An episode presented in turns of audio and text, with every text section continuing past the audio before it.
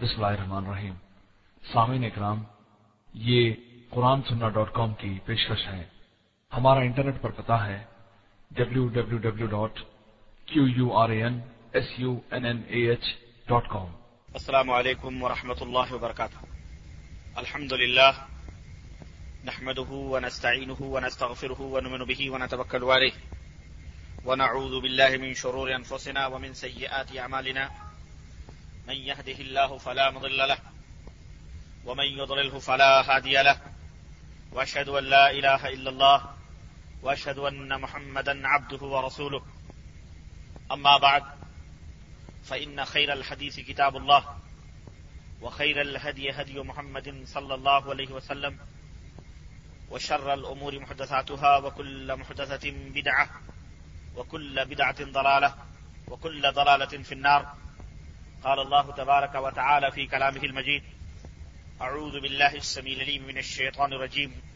بسم الله الرحمن الرحيم. يا أيها الذين آمنوا اتقوا الله حق تقاته ولا تموتن إلا وأنتم مسلمون. واعتصموا بحبل الله جميعا ولا تفرقوا.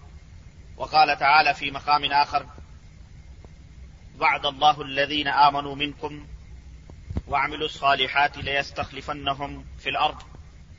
كما استخلف الذين من قبلهم وليمكنن لهم دينهم الذي ارتضى لهم وليبدلنهم من بعد خوفهم أمنا.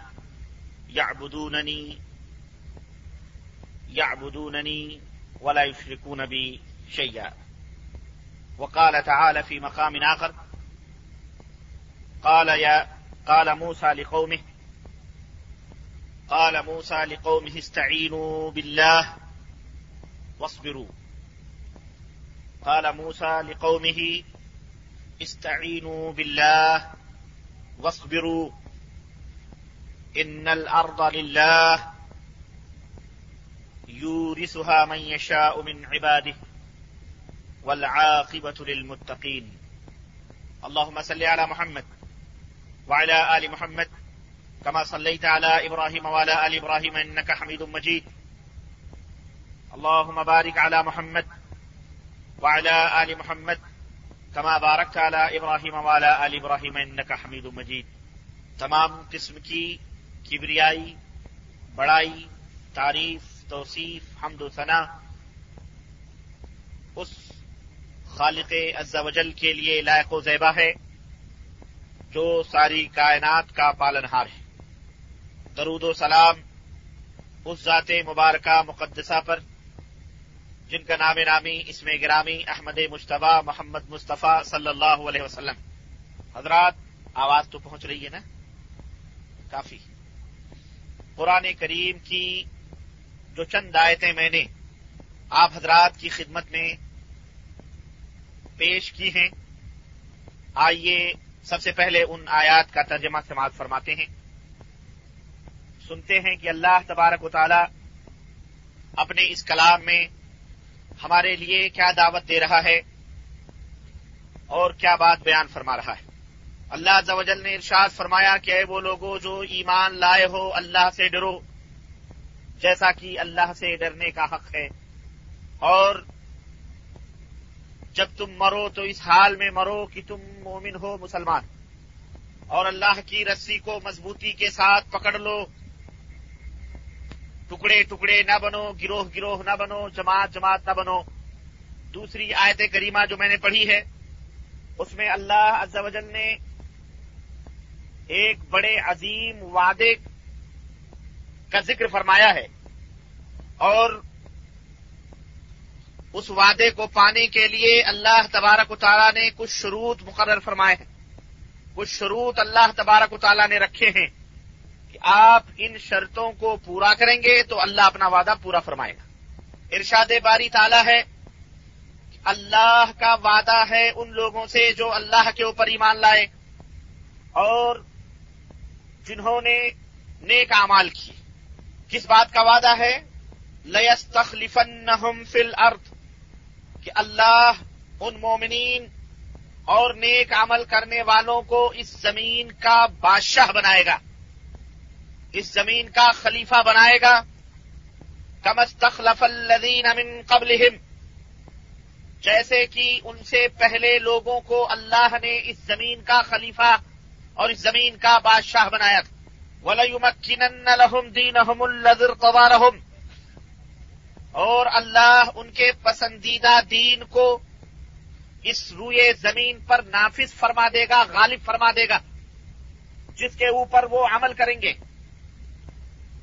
وَلَيُبَدِّلَنَّهُمْ مِنْ بَعْدِ خَوْفِهِمْ أَمَنًا اور معاشرے، سماج، سوسائٹی میں جو خوف و دہشت ہوگی، اللہ اسے امن و سکون میں تبدیل فرما دے گا۔ یا ابدوننی لا شرکون ابھی شیا دو شرطیں پہلے بیان کی گئیں اور دو شرطیں اخیر میں بیان کی جا رہی ہیں۔ پہلی شرط آپ نے سنی کہ وہ مومن ہو۔ اور اچھے اعمال تم میں سے کرنے والے لوگ ہوں۔ اخیر میں اللہ رب العزت نے دو شرطیں رکھی ہیں۔ یا ابدوننی کہ وہ صرف اور صرف میری ہی عبادت کرنے والے ہوں۔ لا یشرکون ابھی شیا میرے ساتھ کسی کو شریک کرنے والے نہ آیت کا معنی اس کے معنی ہی کے ساتھ اس کا مفہوم اور مطلب واضح دوسری آیت کریمہ جو میں نے پڑھی ہے، یہ سورہ نور آیت نمبر پچپن ہے۔ اور دوسری آیت کریمہ جو میں نے پڑھی ہے وہ سورہ آراف آیت نمبر ایک سو اٹھائیس ہے۔ اللہ زبل نے ارشاد فرمایا موسا علیہ السلاط السلام کی قوم کا ذکر کرتے ہوئے کہ جب موسا علیہ السلاط والسلام اپنی قوم کو نکالنے کے لیے فرعون سے کے پاس گئے اور بحث اور مباحثے ہوئے، تو قوم نے موسا علیہ السلاط والسلام کو ایک پریشانی اور ایک اضطراب اور قلب کی جو کیفیت ہے، اس کا اظہار کیا۔ اور قوم نے کہا کہ موسا تم نہیں آئے تھے جب بھی ہمیں ستایا جا رہا تھا۔ اب تم آئے ہو جب بھی بھی ستایا جا رہا ہے۔ تو پھر تمہارے آنے سے فائدہ کیا ہے؟ حضرت موسا علیہ السلاط والسلام نے اپنی قوم کے سامنے ایک معاملہ رکھا اور انہیں نصیحت کی، جسے قرآن کریم نے یوں بیان فرمایا ہے۔ اللہ ارشاد فرماتا ہے کہ موسا نے اپنی قوم سے کہا استعین باللہ، اللہ سے مدد طلب۔ کرو اللہ سے مدد طلب کرو وسبرو اور صبر کرو۔ اللہ سے مدد بھی مانگو اور صبر بھی طلب، صبر بھی کرو۔ اور یاد رکھو، ان الارض للہ، یہ زمین کس کی ہے؟ اللہ کی۔ یہ زمین ہما شما کی نہیں ہے۔ یہ زمین کسی کے باپ کی وراثت نہیں ہے۔ یہ زمین ڈرتے کیوں ہو تم؟ کسی بادشاہ، کسی حکمراں، کسی ہٹلر، کسی امریکہ، کسی افریقہ یا کسی روس یا کسی جاپان کے باپ داداؤں کی زمین نہیں ہے یہ۔ ان الارض للہ، یہ زمین اللہ کی ہے۔ یو رسوہ میشا من عباده، اللہ اپنے بندوں میں جس کو چاہے اس کا مالک بنائے۔ والعاقبت للمستقیم مالک جو بھی ہو چاہے ہو جائے۔ وقتی طور پر اس کی حکمرانی ہو ہو جائے۔ لیکن انجام ہمیشہ متقیوں کے ہاتھوں ہوتا ہے۔ اس زمین کی حکمرانی آخر میں متقی اور پرہیزگار لوگوں کے ہاتھوں میں آنے والی ہے۔ اس کی نعمتیں، اس کی خیرات، اس کی برکات سے مستفید ہونے والے کون ہیں؟ متقی لوگ ہیں۔ مسلمان نہیں فرمایا اللہ نے۔ بلکہ کیا فرمایا؟ ہاں مسلمان بہت۔ کہیں بھی پورے قرآن کریم میں اللہ عزا وجل نے جنت کا جہاں ذکر فرمایا ہے، کہیں بھی اللہ نے مسلمان کا ذکر نہیں فرمایا۔ کہیں نہیں فرمایا کہ مسلمان جنت میں جائیں گے۔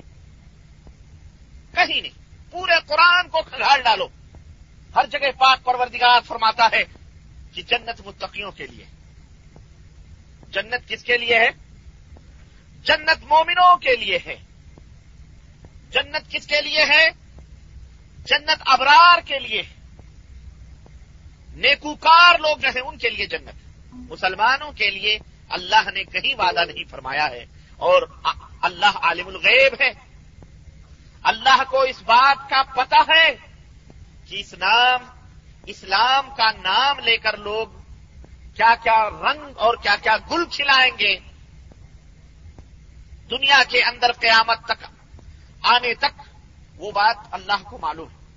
اس لیے اللہ نے جنت میں جانے کے تعلق سے کہیں یہ ذکر نہیں فرمایا کہ مسلمان جنت میں جائیں گے، بلکہ ہر جگہ متقی، پرہیزگار، نیکوکار، ابرار، صالحین خانفین خاشرین یہ لوگ جنت میں جائیں گے، ان کے صفات اللہ نے بیان فرمائے۔ میرے عزیزوں میرے دوستوں آج بتاریخ تیئیس رجب چودہ سو بائیس ہجری مطابق دس اکتوبر سن دو ہزار ایک عیسوی کی اس شب میں جو شب جو جو شب مرکز دعو ارشاد صنعیہ جدیدہ ریاض نے آپ حضرات کے لیے سجائی ہے، سنواری ہے اور جس شب میں مجھے ایک اہم موضوع کی طرف گفتگو بڑھانے کی، گفتگو کرنے کی دعوت دی ہے، یقین مانے میں نے بیت المقدس کے تعلق سے کبھی نہیں سوچا تھا کہ اس کی تاریخ بھی ہم کبھی بیان کریں گے۔ اور اس میں کیا تاریخ بیان کرنا ہے؟ بیت المقدس ہمارا قبل اول تھا۔ بعد میں اللہ تبارک تعالیٰ نے اسے تبدیل کر کے خانے کعبہ کو ہمارا قبلہ بنایا۔ کسی دور میں مسلمان اس کے اوپر قابض رہے بعد میں۔ دوسرے لوگوں کا قبضہ رہا۔ یہی ایک مختصر سی بات ذہن میں بیٹھی تھی۔ اور میں سمجھتا ہوں کہ ہمارے عام مسلمان بھائیوں کے دماغوں میں بھی یہی بات ہے۔ لیکن یقین مانیے جس دم میں نے اس کا مطالعہ شروع کیا اور مجھے بڑا افسوس ہے اس بات پر کہ مجھے اس موضوع پر میں کل دو تین دن سے مسلسل بہت سارے مکتبات میں شہر میں جا کر میں اس موضوع پر کتابیں ڈھونڈنے لگا تو مجھے کتابیں نہیں مل سکی ہمارے برادرم، فاضل دوست، قاری محمد اقبال صاحب حفظ اللہ، انہوں نے یہ موضوع لکھ تو دیا۔ لیکن کم از کم ان کو اتنا ہونا چاہیے کہ اس موضوع کے اوپر لکھنے سے پہلے اس کے مواد کم از کم ان کے اکٹھا کر لینا چاہیے کہ جس آدمی کے حوالے ہم یہ موضوع کر رہے ہیں، آخر وہ تو آ رہا ہے ہائل سے۔ تو بہرحال وہ یہ سب چیزیں پوری اٹھا کے کہاں چلائے لیکن ہمارے برادرم نے بھی اس کا کوئی انتظام نہیں کیا ہوا تھا۔ بہرحال کافی قسم پرسی کے عالم میں میں کل بھی گیا اور رات کے ایک بجے واپس آیا شہر سے بلاخر شیخ سے میں نے کہا، بھائی، میرے پاس اس موضوع پر کوئی کتاب نہیں ہے۔ سیرت کی کتابیں پلٹتا ہوں، بیت المقدس، شب معراج، اسرا، یہی بس واقعات ملتے ہیں، لیکن ان کی حقیقت کیا ہے وہ ہمیں نہیں معلوم۔ بہرحال اللہ توفیق دے ہمارے قاری صاحب کو۔ تشریف لے گئے، صبح وہ بھی گئے، ایک مکتبے سے ایک کتاب لے کے آئے۔ لیکن بہرحال کتاب نے بہت کام کیا اور یقین مانے کہ جو باتیں ہم آپ کی خدمت میں آ کے پیش کرتے ہیں، آپ یہ نہ سوچیں کہ یہ کوئی اشوائی باتیں ہیں کہ جو دل میں آیا، آپ کے سامنے ہم نے کہہ دیا۔ اس ایک گھنٹے یا ایک ڈیڑھ گھنٹے میں جو باتیں میں بیان کرتا ہوں، مختلف پروگراموں میں مجھے کتنی جد و جہد اور کتنی محنت اور مشقتوں سے گزرنا پڑتا ہے، یہ میں ہی جانتا ہوں۔ یہ میں ہی جانتا ہوں۔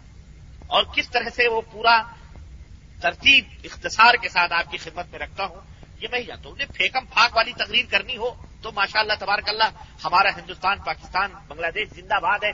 جدھر دیکھیں فیکم پاک تقریریں ہو رہی ہیں۔ اور یہ تو کوئی کیا کہتے ہیں، بہت بڑی بات تو نہیں ہے کہ کسی بھی اسٹیج پہ کھڑے کر دو جناب علی، ہم بھی پھیکم پاک کر لیں گے۔ لیکن کسی موضوع کے اوپر تقریر کرنا اور وہ بھی تاریخی موضوعات کو لے کے چلنا، یہ دانتوں سے پسینہ لاتا ہے، دانتوں سے۔ تو بڑی محنتوں کے بعد، بڑی جستجو کے بعد وہ سمجھیے کہ ایک چیز میں نے کاش میرے پاس اس سلسلے میں مراجے اور مسادر کثرت کے ساتھ ہوتے، لیکن انشاءاللہ جب میں اس کو پڑھنے لگا، یقین مانے میرے سامنے ایک تاریخ آئی اور ایک عظیم تاریخ آئی، مسل قوموں کے عروج و زوال کی تاریخ۔ قومیں کیوں بلند ہوتی ہیں؟ قومیں کب پستی کا شکار ہوتی ہیں؟ قومیں کب رفت و عظمت کی معراج سے دو چار ہوتی ہیں اور قومیں کب ذلت و رسوائی کے غار میں دھکیل دی جاتی ہیں؟ یہ ایک پورا مرحلہ میرے سامنے ایک پوری تاریخ کھینچ کے آئی ہے جو انشاءاللہ میں آپ کی خدمت میں رکھنا چاہ رہا ہوں۔ بس ساری توجہات میری طرف ہونی چاہیے۔ کون آ رہا ہے، کون جا رہا ہے۔ تب تو اس کی طرف نہ دیکھیں۔ اب آپ میری آنکھوں میں آنکھیں ڈال کر بیٹھیں۔ میں بھی ایک طالب علم ہوں، آپ بھی ایک طالب علم ہیں۔ ہم دونوں سیکھ رہے ہیں۔ ہم دونوں سیکھ رہے ہیں۔ مجھ سے بھی غلطیاں ہو سکتی ہیں۔ کوشش تو یہی ہے کہ انشاءاللہ غلطی نہ ہو، لیکن بہرحال انسان ہو۔ تو آپ حضرات بھی جو آپ کے ذہنوں میں سوالات آئیں، ان کو ترتیب سے رکھیں۔ لکھیں، ذہن میں رکھیں، لکھ کر کے اسے اوپر پہنچانے کی بھی کوشش کریں۔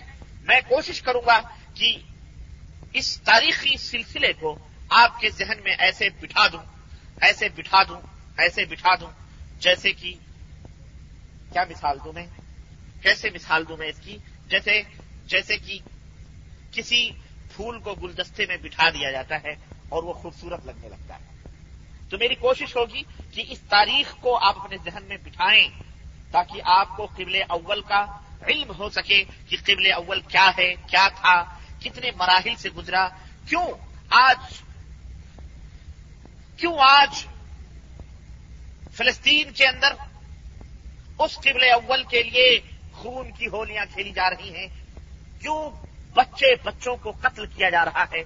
کیا یہی قربانیاں تھیں یا اس سے پہلے بھی کچھ قربانیاں دی گئیں؟ کیا ہے وجوہات وہ تمام سب چیزیں۔ سیرت طیبہ کے حوالے سے، توریت کے حوالے سے، بائبل کے حوالے سے، زبور کے حوالے سے مختلف تاریخی اور پرانی عہد قدیم، نیو ٹیسٹامنٹ اور اولڈ ٹیسٹامنٹ، یہ پوری جو کتابیں ہیں، ان تمام سب کے حوالے سے میں انشاءاللہ ایک خلاصہ آپ کی خدمت میں رکھنا چاہ رہا ہوں۔ اللہ رب العزت سے دعا ہے کہ اللہ ہمیں اپنے قبل اول کی حقیقت اور اس کی تاریخ کو پڑھنے، سمجھنے، سننے کی توفیق ادا فرمائے اور ہمارے اندر وہ غیرت ایمانی ادا فرمائے جو قدیم ہمارے اسلاف اور ہمارے مومنین اور جو قبل اول کے لیے جنہوں نے جانے دی ہیں، اللہ ان کے نقش قدم پہ ہمیں چلنے کی توفیق ادا فرمائے۔ آمین یا رب العالمین۔ فلسطین جہاں اس وقت بیت المقدس واقع ہے، حقیقت یہ ہے کہ یہ حضرت یعقوب علیہ السلاط والسلام کی جائے پیدائش ہے۔ اور یہی یعقوب ہیں جن کا لقب اسرائیل تھا۔ ایل کے معنی ہوتے ہیں اللہ، عربی میں اس کو الہ کہتے ہیں، اور اسرا کے معنی ہوتے ہیں عبد کے۔ اسرائیل اللہ کے بندے لقب تھا حضرت یعقوب علیہ السلام کا۔ اور حضرت یعقوب علیہ السلام کے باپ کا نام کیا تھا؟ کیا نام تھا ہمارے داہنے بازو والے بتائیں؟ حضرت اسحاق علیہ السلام۔ اور حضرت اسحاق کے باپ کا نام کیا تھا؟ حضرت ابراہیم علیہ السلاۃ السلام ہے کہ نہیں؟ اور حضرت اسحاق کی والدہ کا نام کیا تھا؟ ہاں؟ حضرت حاجرہ۔ ہاں؟ کیا؟ سارا حضرت سارا رضی اللہ تعالی عنہا۔ حضرت اسحاق علیہ السلاۃ والسلام کے صاحبزادے ہیں حضرت یعقوب علیہ السلاۃ والسلام۔ اور ان کا مولد، ان کی جائے پیدائش ہے فلسطین جہاں پر اس وقت بیت المقدس واقع ہے، وہ سرزمین ہے، وہاں حضرت یعقوب علیہ السلاۃ والسلام پیدا ہوتے ہیں۔ پھر آپ کو وہ پورا واقعہ حضرت یوسف علیہ السلام کا اور ان کے جو دس بارہ دس بھائی تھے، یہ آپ کو پتا ہے کہ ان کو کنویں میں ڈالا گیا، یوسف مصر پہنچ گئے۔ ہے نا؟ پھر یوسف کی تلاش اور جستجو میں پورا خاندان کا خاندان یہ سرزمین چھوڑ کر مصر کے اندر جا کے آباد ہو گیا۔ ٹھیک ہے نا؟ یہاں تک آپ کو میں پہنچا چکا ہوں کہ وہ مصر تک وہ پہنچ چکے ہیں۔ پھر وہاں سے نبیوں کا سلسلہ شروع ہوا اور شام کا علاقہ قریب ہی قریب ہے، جو اس وقت جس کو ہم شام کو سیریا کہتے ہیں، ہے نا؟ وہی سیریا کا علاقہ جو انبیاء انبیاء اور رسول کی سرزمین رہا ہے، وہ وہ علاقہ اور وہاں ہمیشہ انبیاء اور رسول آتے رہے ہیں۔ بہرحال وہاں پھر جب ایک دور آیا، حضرت موسا علیہ السلاۃ والسلام نے راتوں رات وہاں سے اسرائیل، بنو اسرائیل کو مصر سے نکال کر انہوں نے باہر فرعون کی ظلم اور اس کی زیادتی سے اسرائیلیوں، بنو اسرائیل کو نکال کر وہ اپنے باپ داداؤں کی جگہ پر پہنچانا چاہتے تھے اور وہ یہ، انہوں نے یہ کہا کہ چلو، جہاں تمہارے باپ دادا کی پیدائش ہے، آبا اجداد کا گھر ہے، جو فلسطین ہے، جو ارد مقدس ہے، مقدس سرزمین ہے، وہاں چلتے ہیں اور وہی قیام کرتے ہیں۔ یہاں سے ابتدا ہوتی ٹھیک ہے؟ یہ بیت المقدس، مقدس جانتے ہیں آپ، پاکیزہ جگہ۔ اور یہ مختلف دور میں اس کے مختلف نام رہے ہیں، جو میں انشاءاللہ اس کو آپ کی خدمت میں رکھ رہا ہوں۔ بہرحال، وہاں سے فلسطین کی طرف جب اپنی قوم کو حضرت علیہ السلاط والسلام نے کہا کہ چلو چلتے ہیں، تو اس سرزمین پر، فلسطین پر عمالقہ عمالقہ ایک قوم تھی جو حکمراں تھی ٹھیک ہے؟ اور وہ لوگ بہت جنگجو بڑے طاقتور اور بڑے بہادر لوگ تھے۔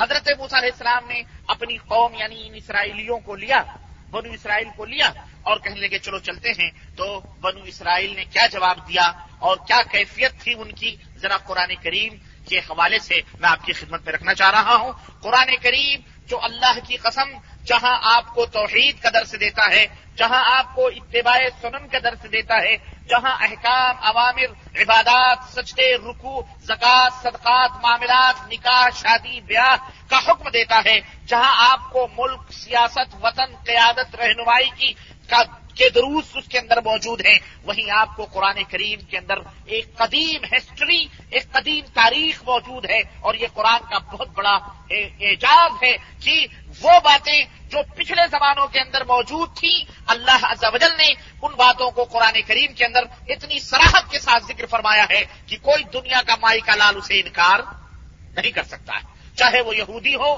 چاہے وہ نصرانی ہو، چاہے وہ کسی بھی قوم یا دھرم کے ماننے والے ہو، یہ قرآن کا عظیم و عظیم معجزہ ہے۔ اللہ زبجل نے قرآن کو ایک موجز بنا کر کے اس کائنات میں بھیجا ہے۔ اللہ ازل نے حضرت موسا علیہ السلاۃ والسلام کی اس قوم کا ذکر فرمایا اور وہی اور فرمایا وہی قال موسا قوم ہی یا قوم اسکرو نعمت اللہ علیکم از جعل فیکم از جعل فیکم انبیاء وجعلکم ملوکا وآتاکم مالم جوتی احدم من العالمین اے میری قوم کے لوگوں اللہ کی اس نعمت کو یاد کرو جو اللہ نے تمہارے اوپر فرمائی ہیں، کہ تم میں اللہ رب العزت نے تمہارے اوپر جو نعمتیں کی ہیں، کہ تم میں اللہ تبارک تعالیٰ نے نبیوں کو بھیجا ہے، نبی اور رسول تمہارے اندر پیدا ہوئے ہیں۔ تمہارے اندر انبیاء علیہ السلاط السلام پیدا ہوئے ہیں۔ وہ جالکم ملوکن اللہ نے تمہیں بادشاہت بھی عطا فرمائی ہے۔ اللہ نے تمہیں ملک بھی بنایا ہے، بادشاہ بھی بنایا ہے۔ وہ آتا کم معلوم یو تھی احدم من العالمین اور اللہ تبارک تعالیٰ نے تمہیں وہ تمام سب چیزیں عطا فرما دی ہیں کہ کائنات میں تمہارے سوا کسی کو نہیں دی گئی ہیں۔ یہی یہودی بنی اسرائیل۔ اللہ تبارک تعالیٰ نے ان کو وہ چیزیں عطا فرمائی جو کائنات میں کسی کو اللہ انی فضلتکم علی العالمین۔ اور یہ گولڈ میڈل اللہ نے عطا فرمایا تھا ان کو کہ میں نے تمہیں سارے جہانوں پر فضیلت عطا فرمائی۔ یہ کون لوگ تھے؟ یہی بنی اسرائیل تھے۔ یہی اسرائیلی تھے جن کو ہم آج اسرائیلی کہتے ہیں۔ سہیونی دہشت گرد تھے۔ جو آج ہمارا خون چوس رہے ہیں۔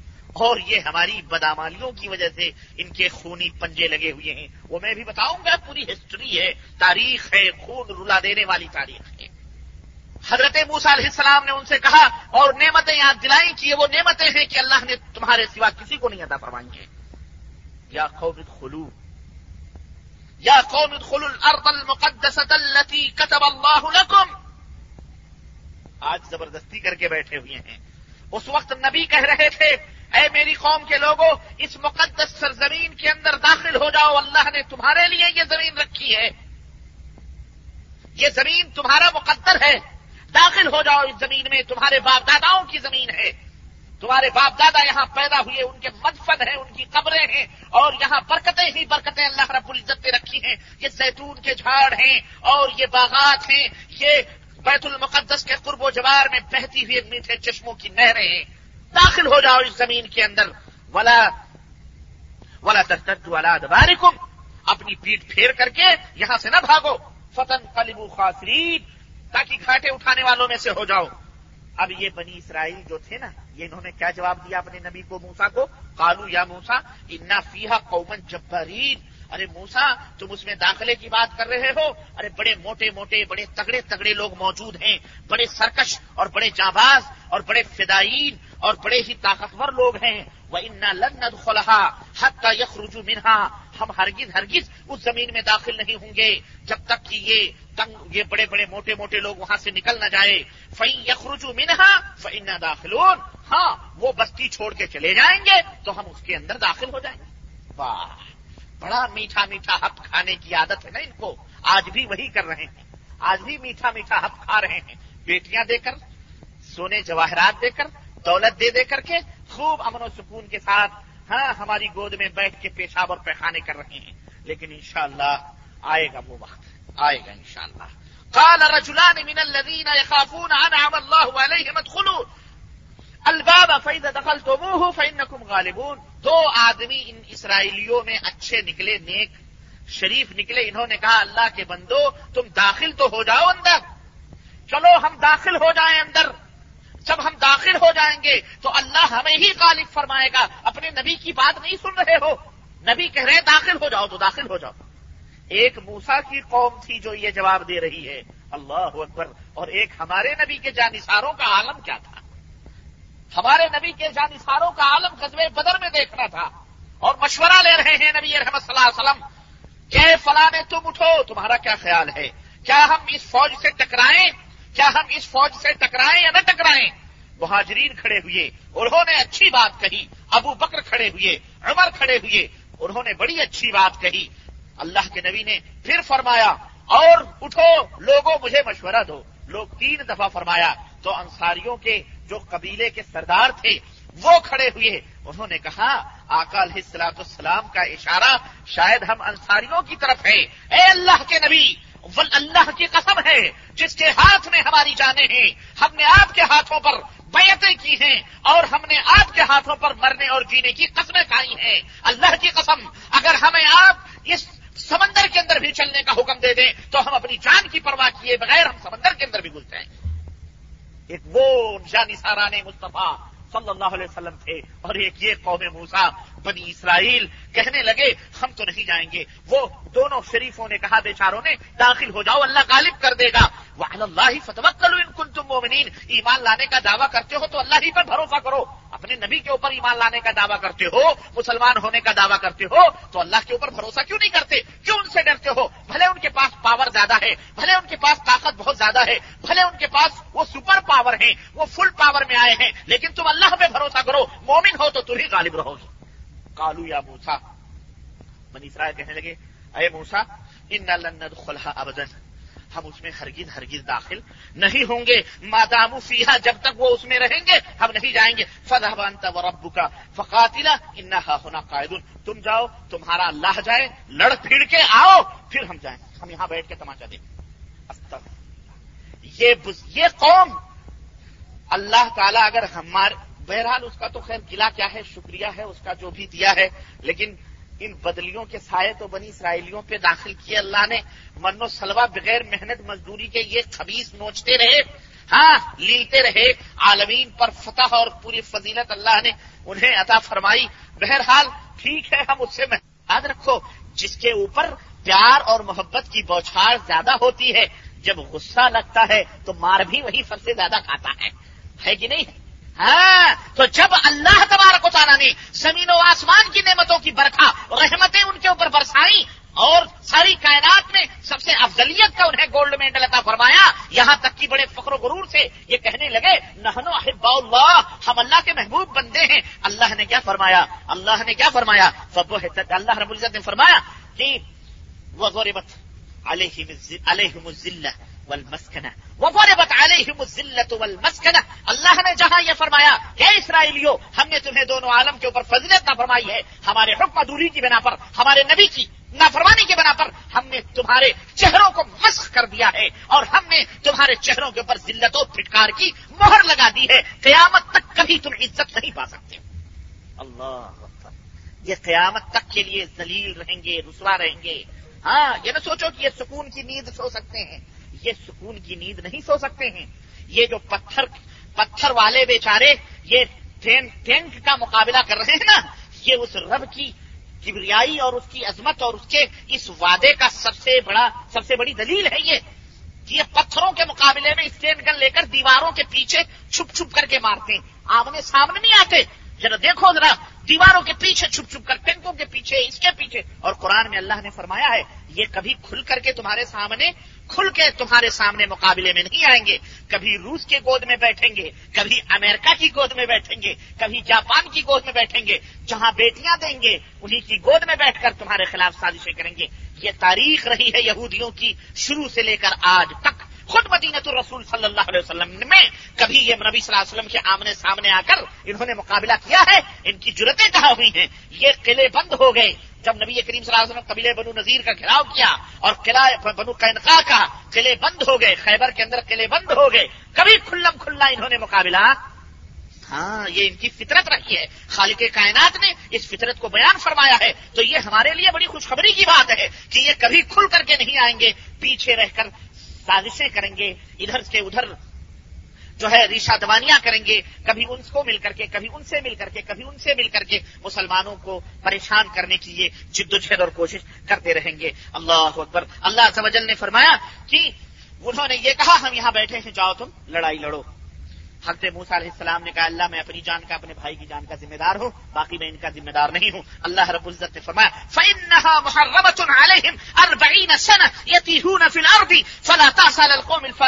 موسا انہوں نے تیرے حکم کی اور میرے حکم کی نافرمانی کی ہے۔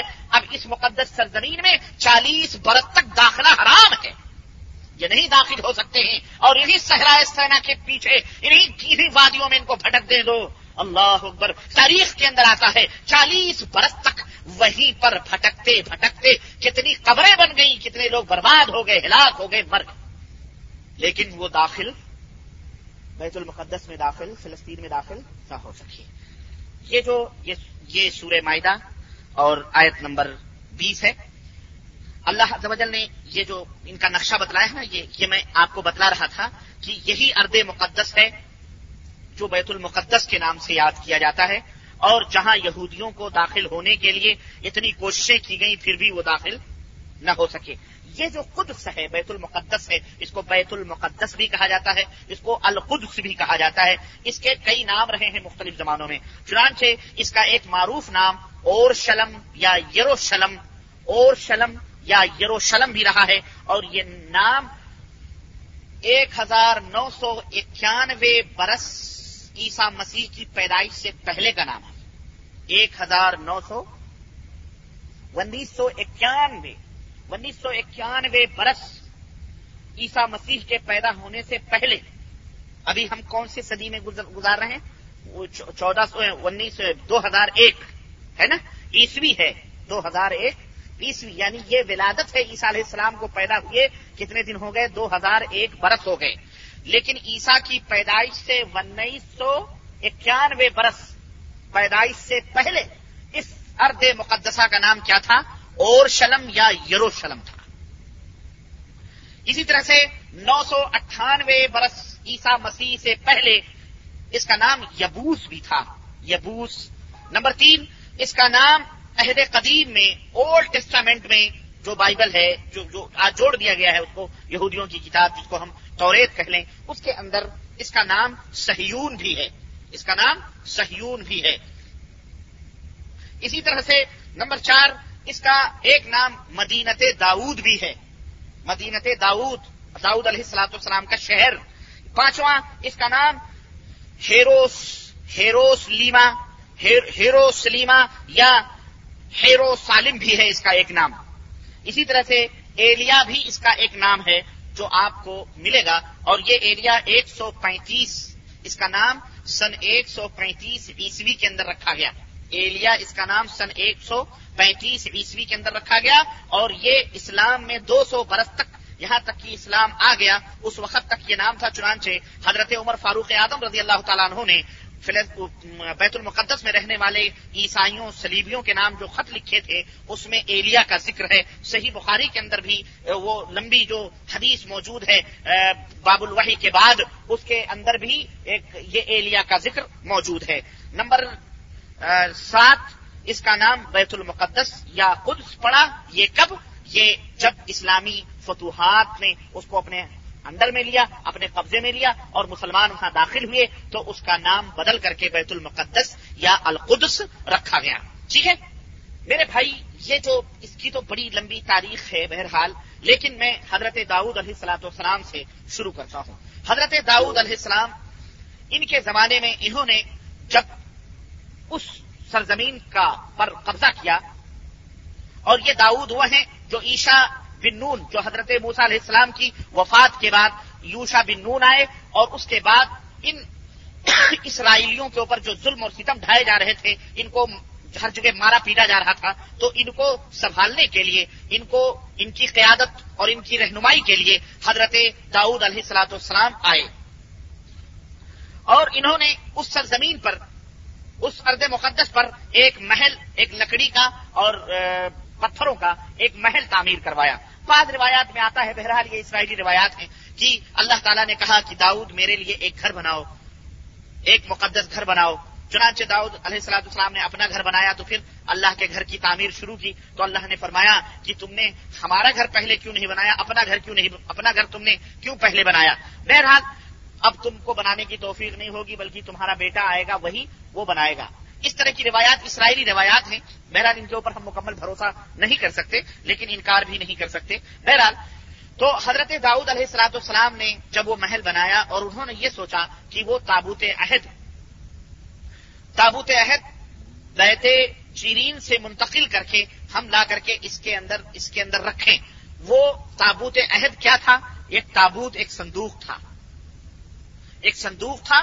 اس صندوق میں دو تختیاں تھیں۔ جو حضرت موسا علیہ السلاط والسلام کے اوپر اللہ تبارک تعالیٰ نے اتاری تھی، ہے نا؟ اور ان کے اوپر دس وسیعتیں حضرت موسا علیہ السلام کے اوپر جو اتاری گئی تھی، وہ لکھی ہوئی تھی، تو وہ اسی صندوق کے اندر بند تھی۔ حضرت داؤد علیہ السلاط السلام یہ چاہ رہے تھے کہ اس کو ایک امانت کی جگہ ایک محترم چیز ہے، اللہ کی طرف سے اتاری گئی ہے۔ تبرکن اس کو ایک جگہ محفوظ کر دیا جائے اور لوگ جو ہے ایک دینی مرکز سمجھ کر کے وہاں آئیں اور اللہ کی عبادت و بندگی کریں۔ وہ ایک اشارہ تھا، ایک سمجھیے ایک رمز جیسے کہ خانے کعبہ، ایک نشانی ہے۔ ایک نشانی ہے مرکز وحدت کی کہ ہم سب اسی کی طرف رخ کر کے نماز پڑھیں۔ تو اسی طرح سے وہ تابوت بھی ایک نشانی تھی اللہ واحد کی عبادت و بندگی کرنے کے لیے۔ تو وہ سوچ انہوں نے سوچا کہ اس طرح سے ہم اس کو بنا کر یہاں پر رکھ دیں۔ چنانچہ جب داؤد علیہ السلام، حضرت تالوت علیہ السلام کی پہلے تالوت اور جالوت کا واقعہ آپ پڑھیں گے، یہ سورہ بقرہ کے اندر آپ کو ملے گا کہ جالوت جو تھے بڑے سرکش اور بڑے فسادی لوگ تھے۔ چنانچہ اللہ تعالیٰ نے انہی موسا علیہ السلاط السلام میں کی انہی بنی اسرائیلیوں کے ایک نبی، حضرت تالوت علیہ السلاط السلام کو مسلط فرمایا۔ اور یہ حضرت داود جو تھے، یہ ایک عام سپاہی تھے حضرت تالوت کی فوج میں، جو ان کے ساتھ لڑے۔ جالوت بڑے زبردست بڑے زبردست لوگ تھے۔ بہرحال ان سے لڑائی ہوئی۔ وہ قتل داود و جالوتا۔ اللہ نے فرمایا ہے کہ داود نے جالوت کو قتل کر دیا۔ اور جب قتل کر دیا تو اس طرح سے گویا کہ یہ اس کے حکمراں بنے۔ اللہ تبارک تعالیٰ نے قرآن کریم میں اس بات کو یوں بیان فرمایا ہے سورہ بقرہ کے اندر کہ وقت اللہ داود جالوتا و آتا اللہ الملک و حکمہ مما یشا اللہ نے فرمایا کہ داود نے جالود کو قتل کر دیا تو اللہ تعالیٰ نے داود کو ملک عطا فرمایا۔ کیا عطا فرمایا؟ ملک عطا فرمایا اور حکمت اور دانائی عطا فرمائی۔ اور جو تعلیم دینا تھی، اللہ تبارک تعالیٰ نے داود کو وہ تعلیم دے دی۔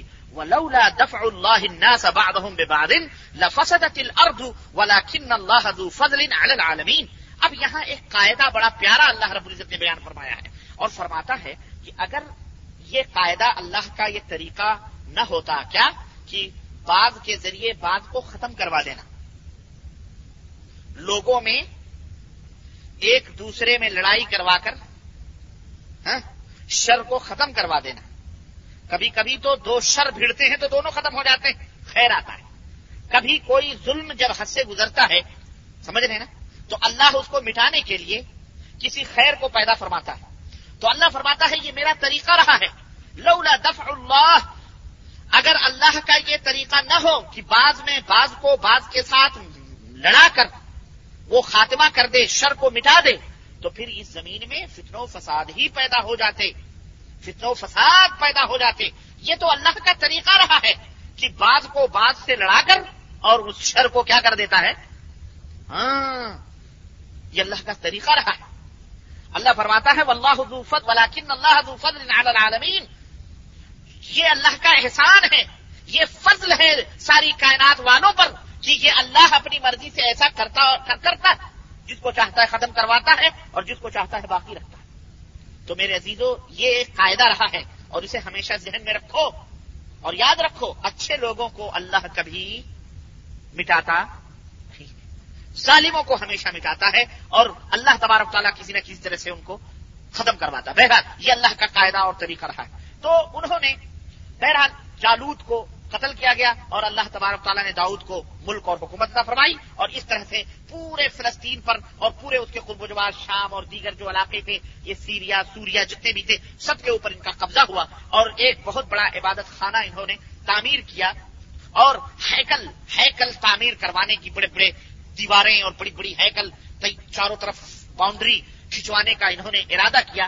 تاکہ اس میں تابوت رکھ دیا جائے اور اسے مرکزیت حاصل ہو جائے۔ لیکن یہودیوں میں جو ان کے اپنے ماننے والے تھے، ان میں اصل میں ان کے بادشاہ بنانے میں بھی اختلاف کیا تھا۔ ان ظالموں نے کہ یہ کیا بادشاہ بنیں گے؟ یہ تو ہمارے فوجی آدمی ہیں۔ یہودی بڑے عجیب و غریب اپنے نبیوں کے اوپر اعتراض کر دیا کرتے تھے کہ اس کے پاس طاقت نہیں ہے، اس کے پاس قوت نہیں ہے، اس کے پاس دولت نہیں ہے۔ دولت تو ہمارے پاس ہے، طاقت تو ہم نے اس کو کیسے نبی؟ لیکن اللہ رب العزت نے فرمایا کہ دولت اور دولت اور طاقت نہیں بلکہ اللہ تعالیٰ علم کی بنیاد پر لوگوں کو سرداری عطا فرماتا ہے۔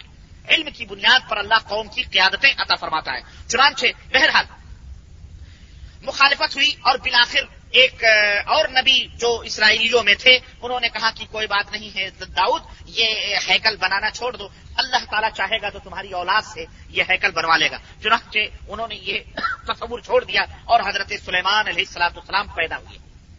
حضرت داؤد کے بیٹے کا نام کیا ہے؟ سلیمان علیہ السلام. اور سلیمان علیہ السلام کا نام آتا ہے تو سب کے دماغ میں ایک بہت بڑے بادشاہ کا تصور آتا ہے. جو ہواؤں کے اوپر بسترے بچھاتے تھے، تو ہوائیں انہیں جہاں چاہتے تھے، وہاں لے کے چلا کرتی تھی. سمند جنا شیطان، بھوت، پریت، انسان، چڑیے، پرندے، ہر چیز ان کے غلام بنا دیے گئے تھے اور اللہ تبارک تعالیٰ نے ان کا خادم بنا دیا تھا. سب چیزوں کو۔ وہ کہتے کھانا کھانا۔ وہ یعنی ان کے بارے میں عجیب و غریب واقعات بھی آپ لوگوں نے سنے ہوں گے اور بیان کرتے بہرحال، لیکن بہرحال وہ ایک جلیل القدر نبی ہے اور بہت ہی عظیم نبی ہے اور ان کے ذریعے سے اللہ تبارک تعالیٰ نے بہت بڑا کام لیا۔ چنانچہ اپنی قوم میں بڑے ہی معتبر اور بڑے ہی طاقتور اور بڑے ہی عادل اور انصاف کرنے والے تھے، لیکن یہ یہودی خبیص جو ہے نا، انہوں نے ان کے اوپر بھی الزام لگایا کہ یہ اس کے باپ نے، داؤد نے زنا کیا ہے۔ اس زنا کاری کی وجہ سے یہ سلیمان، یہ یہ پیدا ہوا، سلیمان پیدا ہوا ان یہودیوں کی اپنی کتابوں میں جو انہوں نے وہ لکھا ہے نا، اس کے اندر انہوں نے اس کو تحریر کیا ظالموں نے۔ اس طرح سے الزام لگایا ہے ان خبیصوں نے۔ بہرحال، یہ اللہ کے نبی حضرت سلیمان علیہ السلاۃ والسلام، چنانچہ اللہ رب العزت نے ان کو جو ہے طاقت و قوت ادا فرمائی اور پھر انہوں نے اس مقدس سرزمین کی جو اللہ رب العزت نے رہنمائی فرمائی تھی کہ یہاں ہمارا گھر بنایا جائے، چنانچہ اس سرزمین کو انہوں نے ہیکل یعنی چاروں طرف سے دیواریں اس کی مرتب کی اور بڑے بڑے دروازے لگائے اور اس کے اندر ایک چشمہ تھا جو جو مطلب اس میں میٹھے پانی نکلتے تھے۔ اس طرح سے بہرحال اس کو مکمل طور پر گھیر کر کے ایک بہترین شکل اور وہ تابوت اندر سے اندر لے جا کر کے ایک ہیکل بنا کر کے اس کے اندر اس تابوت کو بحفاظت رکھ دیا گیا ہے۔ اب یہ داؤد علیہ السلاط والسلام کی موت کب ہوئی ہے؟ نو سو ترسٹھ قبل مسیح عیسیٰ علیہ السلام کے پیدا ہونے سے نو سو ترسٹھ برس پہلے حضرت داؤد علیہ السلاط والسلام کی وفات ہوئی ہے۔ موت ہوئی ہے اور حضرت سلیمان علیہ السلاۃ والسلام پھر بادشاہ بنائے گئے۔ اس وقت فلسطین کے اندر کئی قومیں رہتی تھیں، یبوسی رہتے تھے، کنعانی رہتے تھے، حسیسین رہتے تھے اور اسی طرح سے اموریین بھی رہتے تھے۔ یہ قبائل تھے اور بنو اسرائیل بھی ان کے ساتھ رہنے لگے۔ سلیمان علیہ السلام نے، جیسا کہ میں نے بتلایا چہر دیواری بنا کر وہ تابوت محفوظ کر دی اور وہی چیز جو ہے ایک، کیا کہتے ہیں یوں سمجھیے کہ وہی چیز ہم کہلائی جانے لگی جو انہوں نے چار دیواری گھیر دی۔ اب اس وقت فلسطین سے قریب مصر تھا اور مصر کا یہ بادشاہ جو فرعون تھا، یہ بڑا ہی سرکش تھا۔ چنانچہ سلیمان علیہ السلام نے یہ سوچا کہ اس کے شر سے بچنے کے لیے اس کے ساتھ کچھ معاملہ کیا جائے۔ اس کی بیٹی سے انہوں نے شادی کر لی۔ اس کی بیٹی سے شادی کر لی۔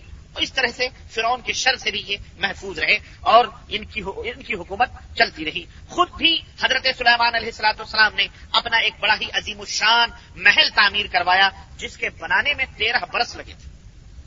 تیرہ برس لگے تھے اور شیطان بھوت سب جو اتر پتھر بڑے بڑے پہاڑ توڑ کر کے لا کر کے وہ رکھ دیا کرتے تھے۔ جناب علی، تو اس طرح سے تیرہ سال لگے اور ہیکل سلیمانی جو حضرت سلیمان علیہ السلام نے تعمیر کروائے تھے، اس کے بنانے میں تقریباً سات سال لگ گئے تھے۔ سات سال میں ہیکل سلیمانی وہ تیار ہوا تھا۔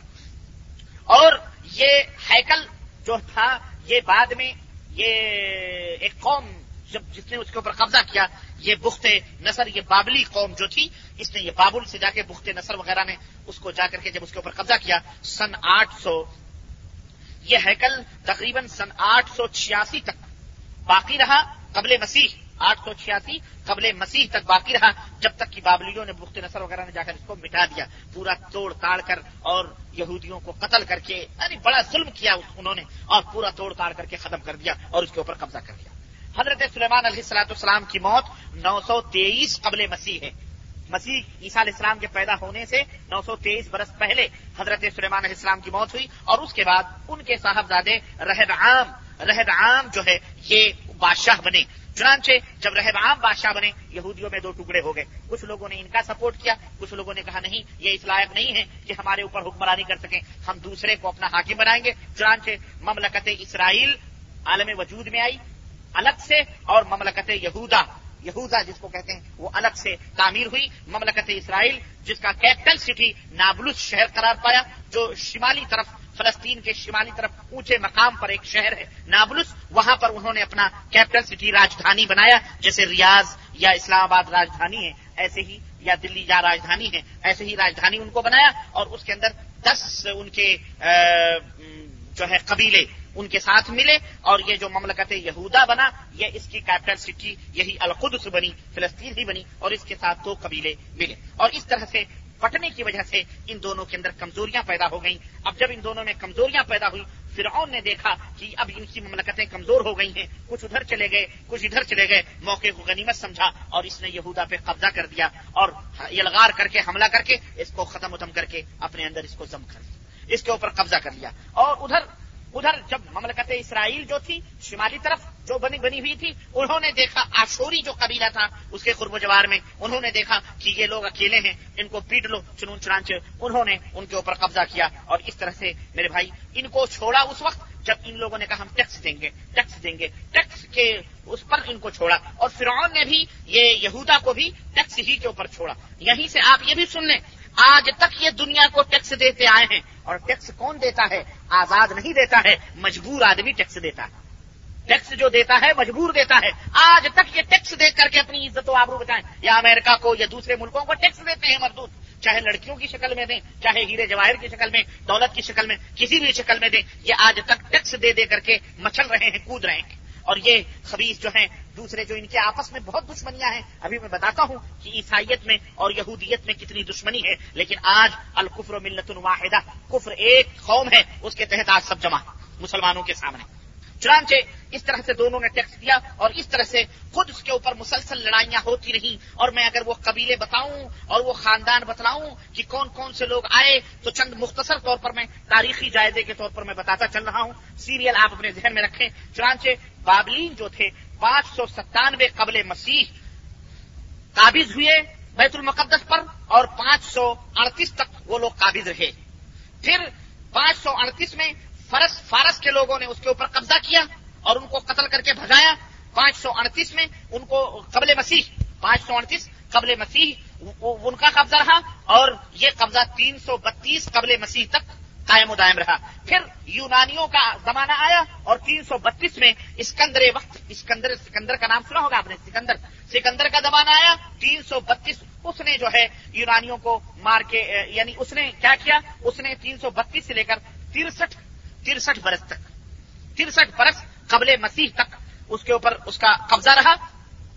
اور اس کے بعد میں رومانیوں کا زمانہ آیا، ترسٹھ برس قبل مسیح رومانیوں کا زمانہ آیا اور یہاں سے میرے عزیز رومانیوں نے یہ رومانی جو تھے، یہی رومانیہ جو یورپ یورپ کا جو علاقہ ہے، رومانیہ خوست اور دیگر علاقے یورپ میں داخل ہیں، ان کا زمانہ آیا اور انہوں نے کیا کہتے ہیں، وہاں پر اپنا قبضہ جمایا اور پھر تین یا چار، تقریباً یہ صدی تھی، تقریباً بیت لحم، جو وہیں پہ قریب ہی میں ایک مقدس جگہ تھی۔ وہاں پر حضرت عیسیٰ علیہ السلاۃ والسلام کی پیدائش ہوئی، جس کو آج بھی یہ مقدس مانتے ہیں اور اس کو کنیس قیامت کے نام سے انہوں نے بنا رکھا ہے۔ تو وہ وہاں پیدا ہوئے، وہیں پر پلے، وہیں بڑھے، نبوت ملی اور اس طرح سے تیس برس تک اللہ تبارک تعالیٰ کا یہ رسول، یہ نبی تقریباً چار سنچار سنچار قبل مسیح قبل مسیح، چار سال قبل مسیح پہلے یہ پیدا ہوئے۔ اور پھر تیس سنتیس عیسوی تک، سنتیس عیسوی تک لوگوں کو توحید و سنت کی دعوت دیتے رہے، لوگوں کو عدل اور انصاف اور غریبوں کی مدد اور مسکینوں کی مدد، بیواؤں کی مدد، سب کو الفت اور پیار کا درس دیتے رہے، توحید کی طرف بلاتے رہے۔ لیکن جب یہودیوں نے سوچا کہ یہ آدمی کہاں سے دوسرا آ گیا، ہمارے نبی موسا علیہ السلام تو بہت زمانہ ہوا، چنانچہ انہوں نے اس کی، ان کی نبوت کا انکار کر دیا اور کہا یہ یہ کیسے مسیح ہو سکتا ہے؟ یہ مسیح نہیں ہے۔ چنانچہ یہودیوں نے مسیحیت کا انکار کر دیا اور پھر ایک زمانہ جب تیس برس کے ہو گئی ہے تو سازش کی اور سازش کر کے انہوں نے جیسا کہ آپ کو پتا ہے کہ بقول کرسچنوں کے بیوقوفوں کے اور ان یہودیوں نے کیا کیا کہ ہم یہ سولی بنائی، پھانسی کے اوپر حضرت عیسیٰ علیہ السلاط اسلام کو لٹکایا انہوں نے۔ جبکہ اللہ تعالیٰ فرماتا ہے، وما قتلو ہو وما سلبو نہ انہوں نے قتل کیا عیسا کو، نہ ہی انہوں نے سولی چڑھائی، بلکہ کسی آدمی کی صورت اللہ نے عیسا کی شکل میں بدل دی اور عیسیٰ علیہ السلاط اسلام کو اللہ نے آسمان پر اٹھا لیا۔ چھت پھٹی اور عیسیٰ علیہ السلاط اسلام آسمان پر اٹھا لیے گئے، فرشتے کے ذریعے سے۔ ہمارا مسلمانوں کا یہ عقیدہ ہے۔ لیکن ان یہودیوں نے، ان عیسائیوں کو، ان سلیبیوں کو، ان نصرانیوں کو گمراہ کرنے کے لیے کیا کہا؟ کہ ہم نے تمہارے مسیح کو کیا کر دیا؟ پھانسی پہ چڑھا دیا۔ اور یہ بیوقوف جاہل مسیحی بھی یہی چلانے لگے۔ انہوں نے کہا کہ واقعی ہمارے مسیح کو انہوں نے پھانسی پہ چڑھا دیا۔ اور ہمارا جو مسیح ہے، وہ ہمارے مغفرت، ہمارے گناہوں کی معافی کے بدلے تاکہ اللہ ہمارے گناہوں کو معاف کر دے، خود کو پھانسی لگا کے مر گیا یہ جاہل قوم، اس طرح سے میرے بھائی، یہ سن ایک سو ہاں اللہ تعالیٰ نے ان کو آسمان پر اٹھا لیا، حضرت عیسیٰ علیہ سلاۃ سلام کو، اور یہ قصہ اس طرح سے پیش آیا۔ پھر یہودیوں نے عیسائیوں کے خلاف بغاوت کی۔ چاہے ظاہر ہے کہ رومانیوں کی حکومت تھی۔ رومانی جو تھے، وہ عیسیٰ علیہ السلاط اسلام کے اوپر ایمان لانے والے لوگ تھے۔ وہ عیسائی بن چکے تھے، چونکہ انہی کی دعوت اور انہی کے انہی کے گھر میں پیدا ہوئے تھے۔ اس لیے پورے رومانی جو تھے، وہ انہی کے نقش قدم پہ چلتے تھے۔ اب یہودیوں نے بغاوت کر دی۔ بہت زمانے تک رومانیوں کی حکومت رہی اور وہ لوگ چلاتے رہے عیسیٰ علیہ السلام کے نظام پر، یہودیوں نے بغاوت کر دی اور بغاوت ایسی کی ایسی کی کہ جناب علی کا ہم ہم تمہارے قبضے میں نہیں رہیں گے۔ چنانچہ رومانیوں نے اس بغاوت کو کچلا اور نہ جانے کتنے کتنے یہودیوں کو انہوں نے تحت کیا۔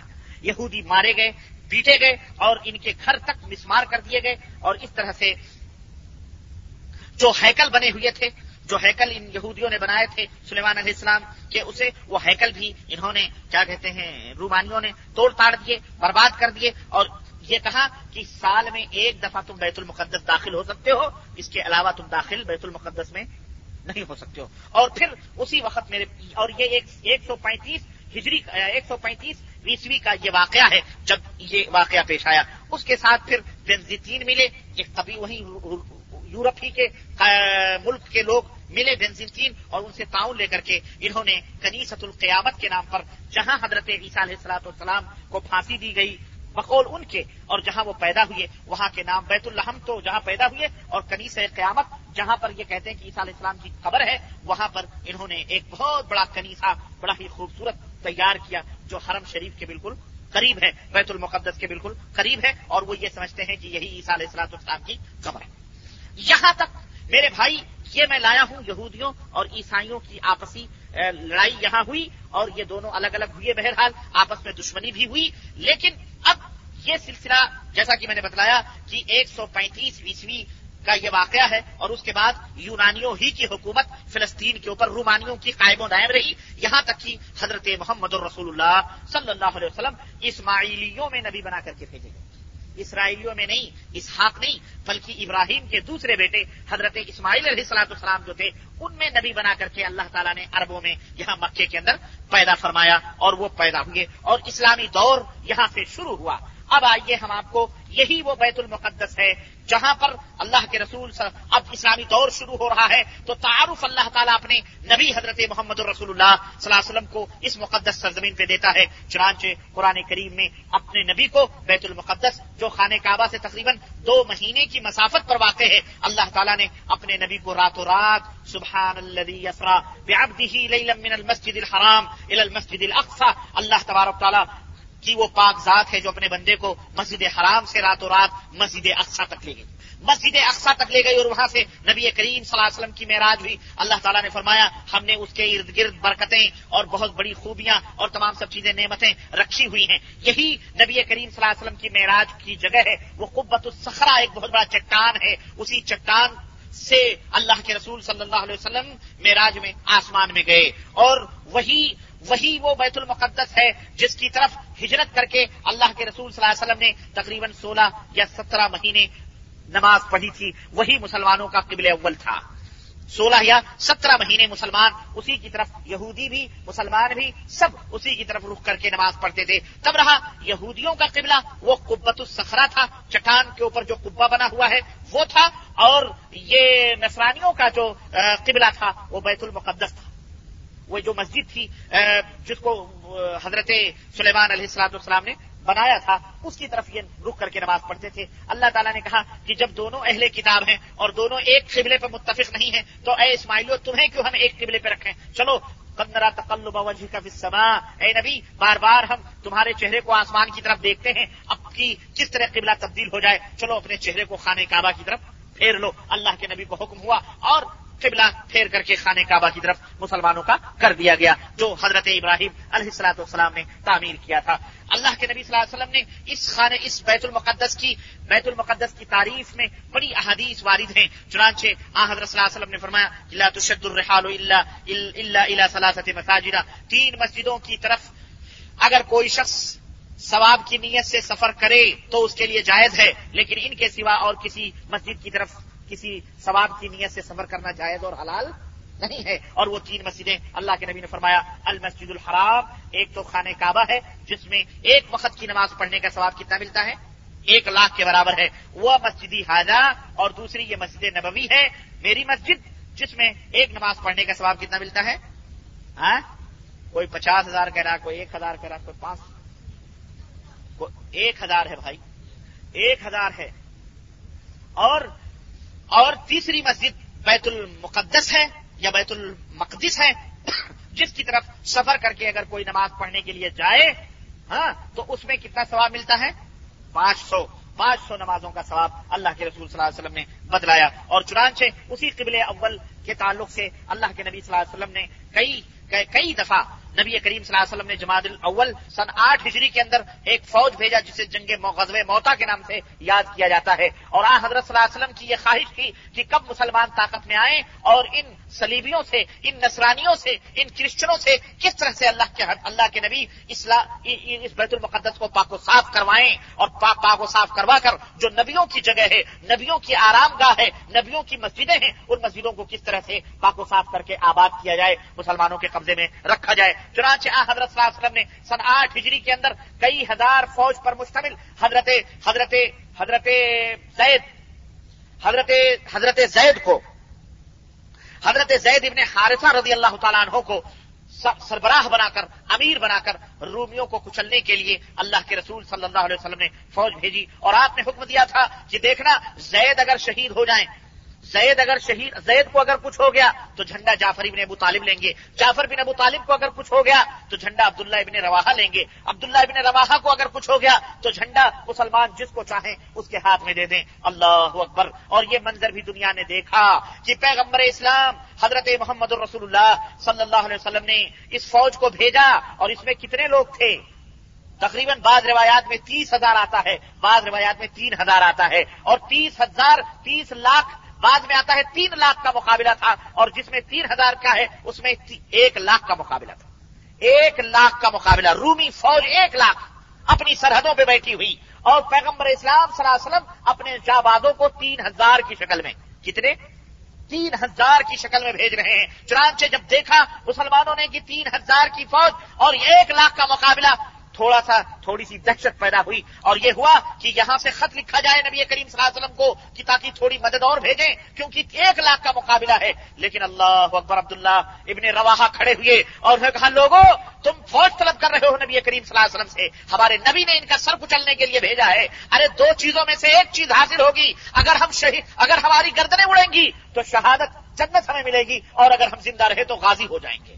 دونوں دونوں ہمارے لیے بہتر ہے۔ پلٹنا بھی بہتر ہے اور شہید ہو جانا بھی بہتر ہے۔ اس لیے ڈرنے کی ضرورت نہیں۔ چنانچہ اللہ اکبر، تاریخ کا ایک عجیب و غریب یہ نقشہ دیکھو کہ بیت المقدس کو آزاد کرانے کے لیے، رومیوں کو سبق سکھانے کے لیے محمد الرسول اللہ صلی اللہ علیہ وسلم نے تین ہزار کی فوج کو ایک لاکھ کے مقابلے میں لڑایا اور چنانچہ مسجد نبوی کے ممبر پر نبی رحمت صلی اللہ علیہ وسلم بیٹھے۔ ایسا لگ رہا تھا جیسے کوئی کیمرہ ہو جو جنگ موتا جو کہاں ہے معلوم ہے یہ جنگ موتا؟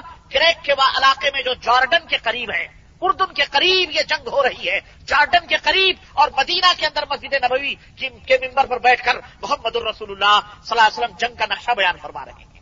اللہ اکبر۔ یہ میرے نبی کا موجودہ تھا اور وہ تو نبی صاحب موجودہ تھے ہی۔ وہ جب بیت المقدس سے لوٹ کے آتے ہیں میراج سے لوٹ کے آتے ہیں، کفار مکہ جب سوال کرتے ہیں، کہتے ہیں کہ تم بیت المقدس ہو کیا کہنے لگے ہاں. کہنے لگے، دو دو مہینے کی دوری ایک رات میں؟ کہنے لگے، میں تو جنت و دوزک بھی دے کر کے آیا ہوں۔ تم بیت المقدس کی باتیں کرتے ہو۔ اللہ اکبر۔ کفار مکہ کو شبہ ہوا۔ انہوں نے کہا کہ اچھا یہ بدلاؤ کہ بیت المقدس میں کتنے پائے لگے ہوئے ہیں، کتنے ہیکل بنے ہوئے ہیں۔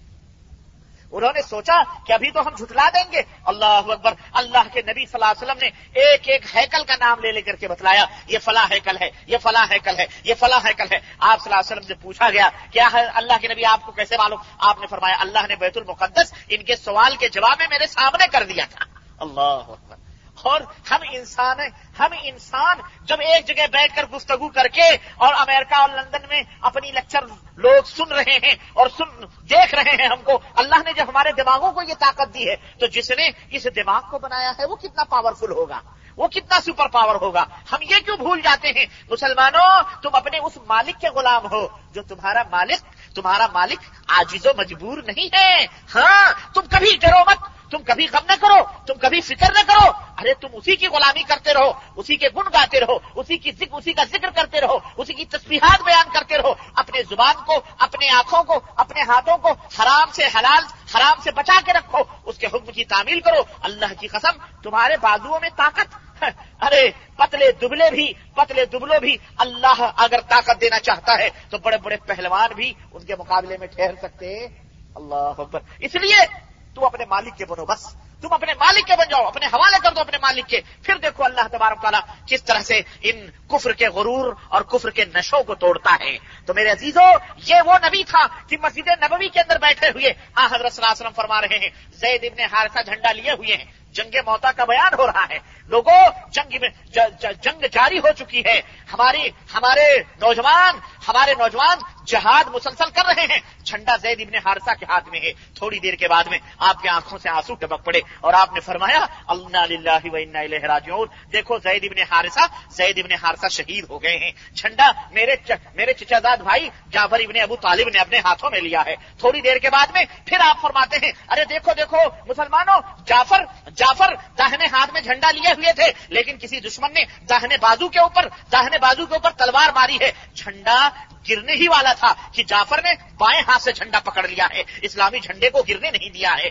دیکھو، پھر بایاں بازو بھی کٹ گیا ہے۔ جعفر نے اپنے سینے سے جھنڈے کو پکڑا پکڑ لیا ہے۔ زمین پر گر چکے ہیں موٹے بل لیکن جھنڈے کو گرنے نہیں دے رہے ہیں۔ اتنے میں مسلمانوں دیکھو، عبداللہ ابن رواحہ پہنچ چکے ہیں۔ عبداللہ ابن رواحہ نے جھنڈا لیا ہے۔ اللہ اکبر۔ پیارے نبی مدینے میں بیٹھ کر یہ پورا نقشہ بیان فرما رہے ہیں۔ یہ پورا نقشہ بیان فرما رہے ہیں۔ عبداللہ ابن رواحہ نے جھنڈا لیا ہے۔ مسلمانوں دیکھو، عبداللہ ابن رواحہ دیکھو، لڑ رہے ہیں، لڑ رہے ہیں۔ اللہ راجون عبداللہ ابن رواحہ بھی اللہ کی راہ میں شہید ہو گئے ہیں۔ اللہ، انہوں نے بھی اپنی جان دے دی ہے۔ اب دیکھو جھنڈا کس کے ہاتھ میں آتا ہے۔ اللہ اکبر۔ اللہ کے حبیب فرماتے ہیں، مدینے میں مسجد نبوی کے ممبر پر بیٹھ کر فرما رہے ہیں، اللہ کس طرح سے آپ کے سامنے پورے نقشے کو رکھ رہا ہے؟ فرما رہے ہیں لوگوں مسلمانوں، دیکھو، اب جھنڈا بدتیاں حل کرتے ہیں، وہ کیسے ہماری مدد کرے گا؟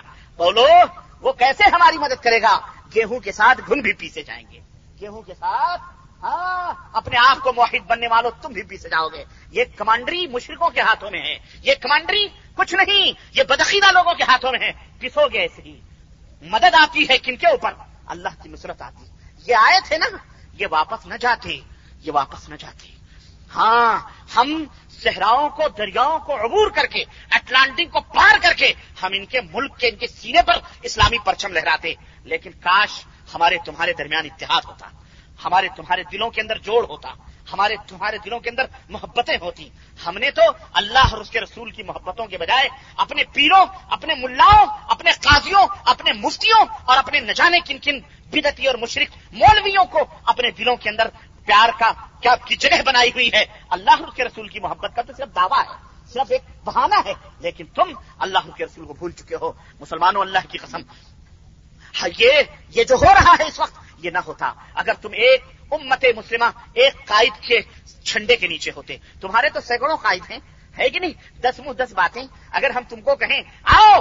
آؤ، مملکت توحید سعودی عربیہ ہے، جو دنیا کے سامنے توحید و سنت کا جھنڈا لے کر تمہیں آواز دیتا ہے۔ آؤ اس کی قیادت میں ایک پوری دنیا کے مسلمانوں، چاہے تم ایرانی ہو، چاہے تم سورانی ہو، چاہے تم سیریا کے ہو، چاہے تم گارڈن کے ہو، چاہے تم عراق کے ہو، چاہے تم پاکستان کے ہو، چاہے تم بنگلہ دیش کے ہو، چاہے تم ہندوستان کے ہو، چاہے تم ایک جو ہے ستر پچہتر ملک کے جتنے بھی لوگ ہو، آؤ توحید و سنت کے جھنڈے کے تلے۔ توحید و سنت، قرآن و سنت کے جھنڈے کے تلے ہم تمہارے کندھے سے کندھا لے ملانے کے لیے تیار ہیں۔ رب کعبہ کی قسم ہے، ایک قائد منتخب کر کے اور اس طرح سے آگے بڑھو، دیکھو کفر کس طرح لرزا برنداب ہوتا ہے۔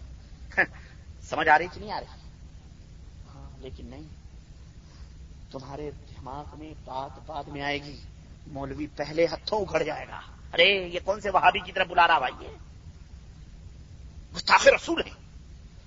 ایما کو گالیاں دیتی ہیں۔ یہ غیر مقلد ہیں لامذہب ہیں وہاں بھی ہیں بدین ہیں۔ پیٹو پھر کھاؤ جوتے، کھاؤ گے۔ رب الجلال کی قسم ہے، جوتے اتنے کھائیں گے کہ ان کے چہرے بھی پہچانے نہیں جائیں گے۔ ہاں، ابھی میں بتاتا ہوں، تاریخ دیکھو۔ تاریخ دیکھو بیت المقدس کی۔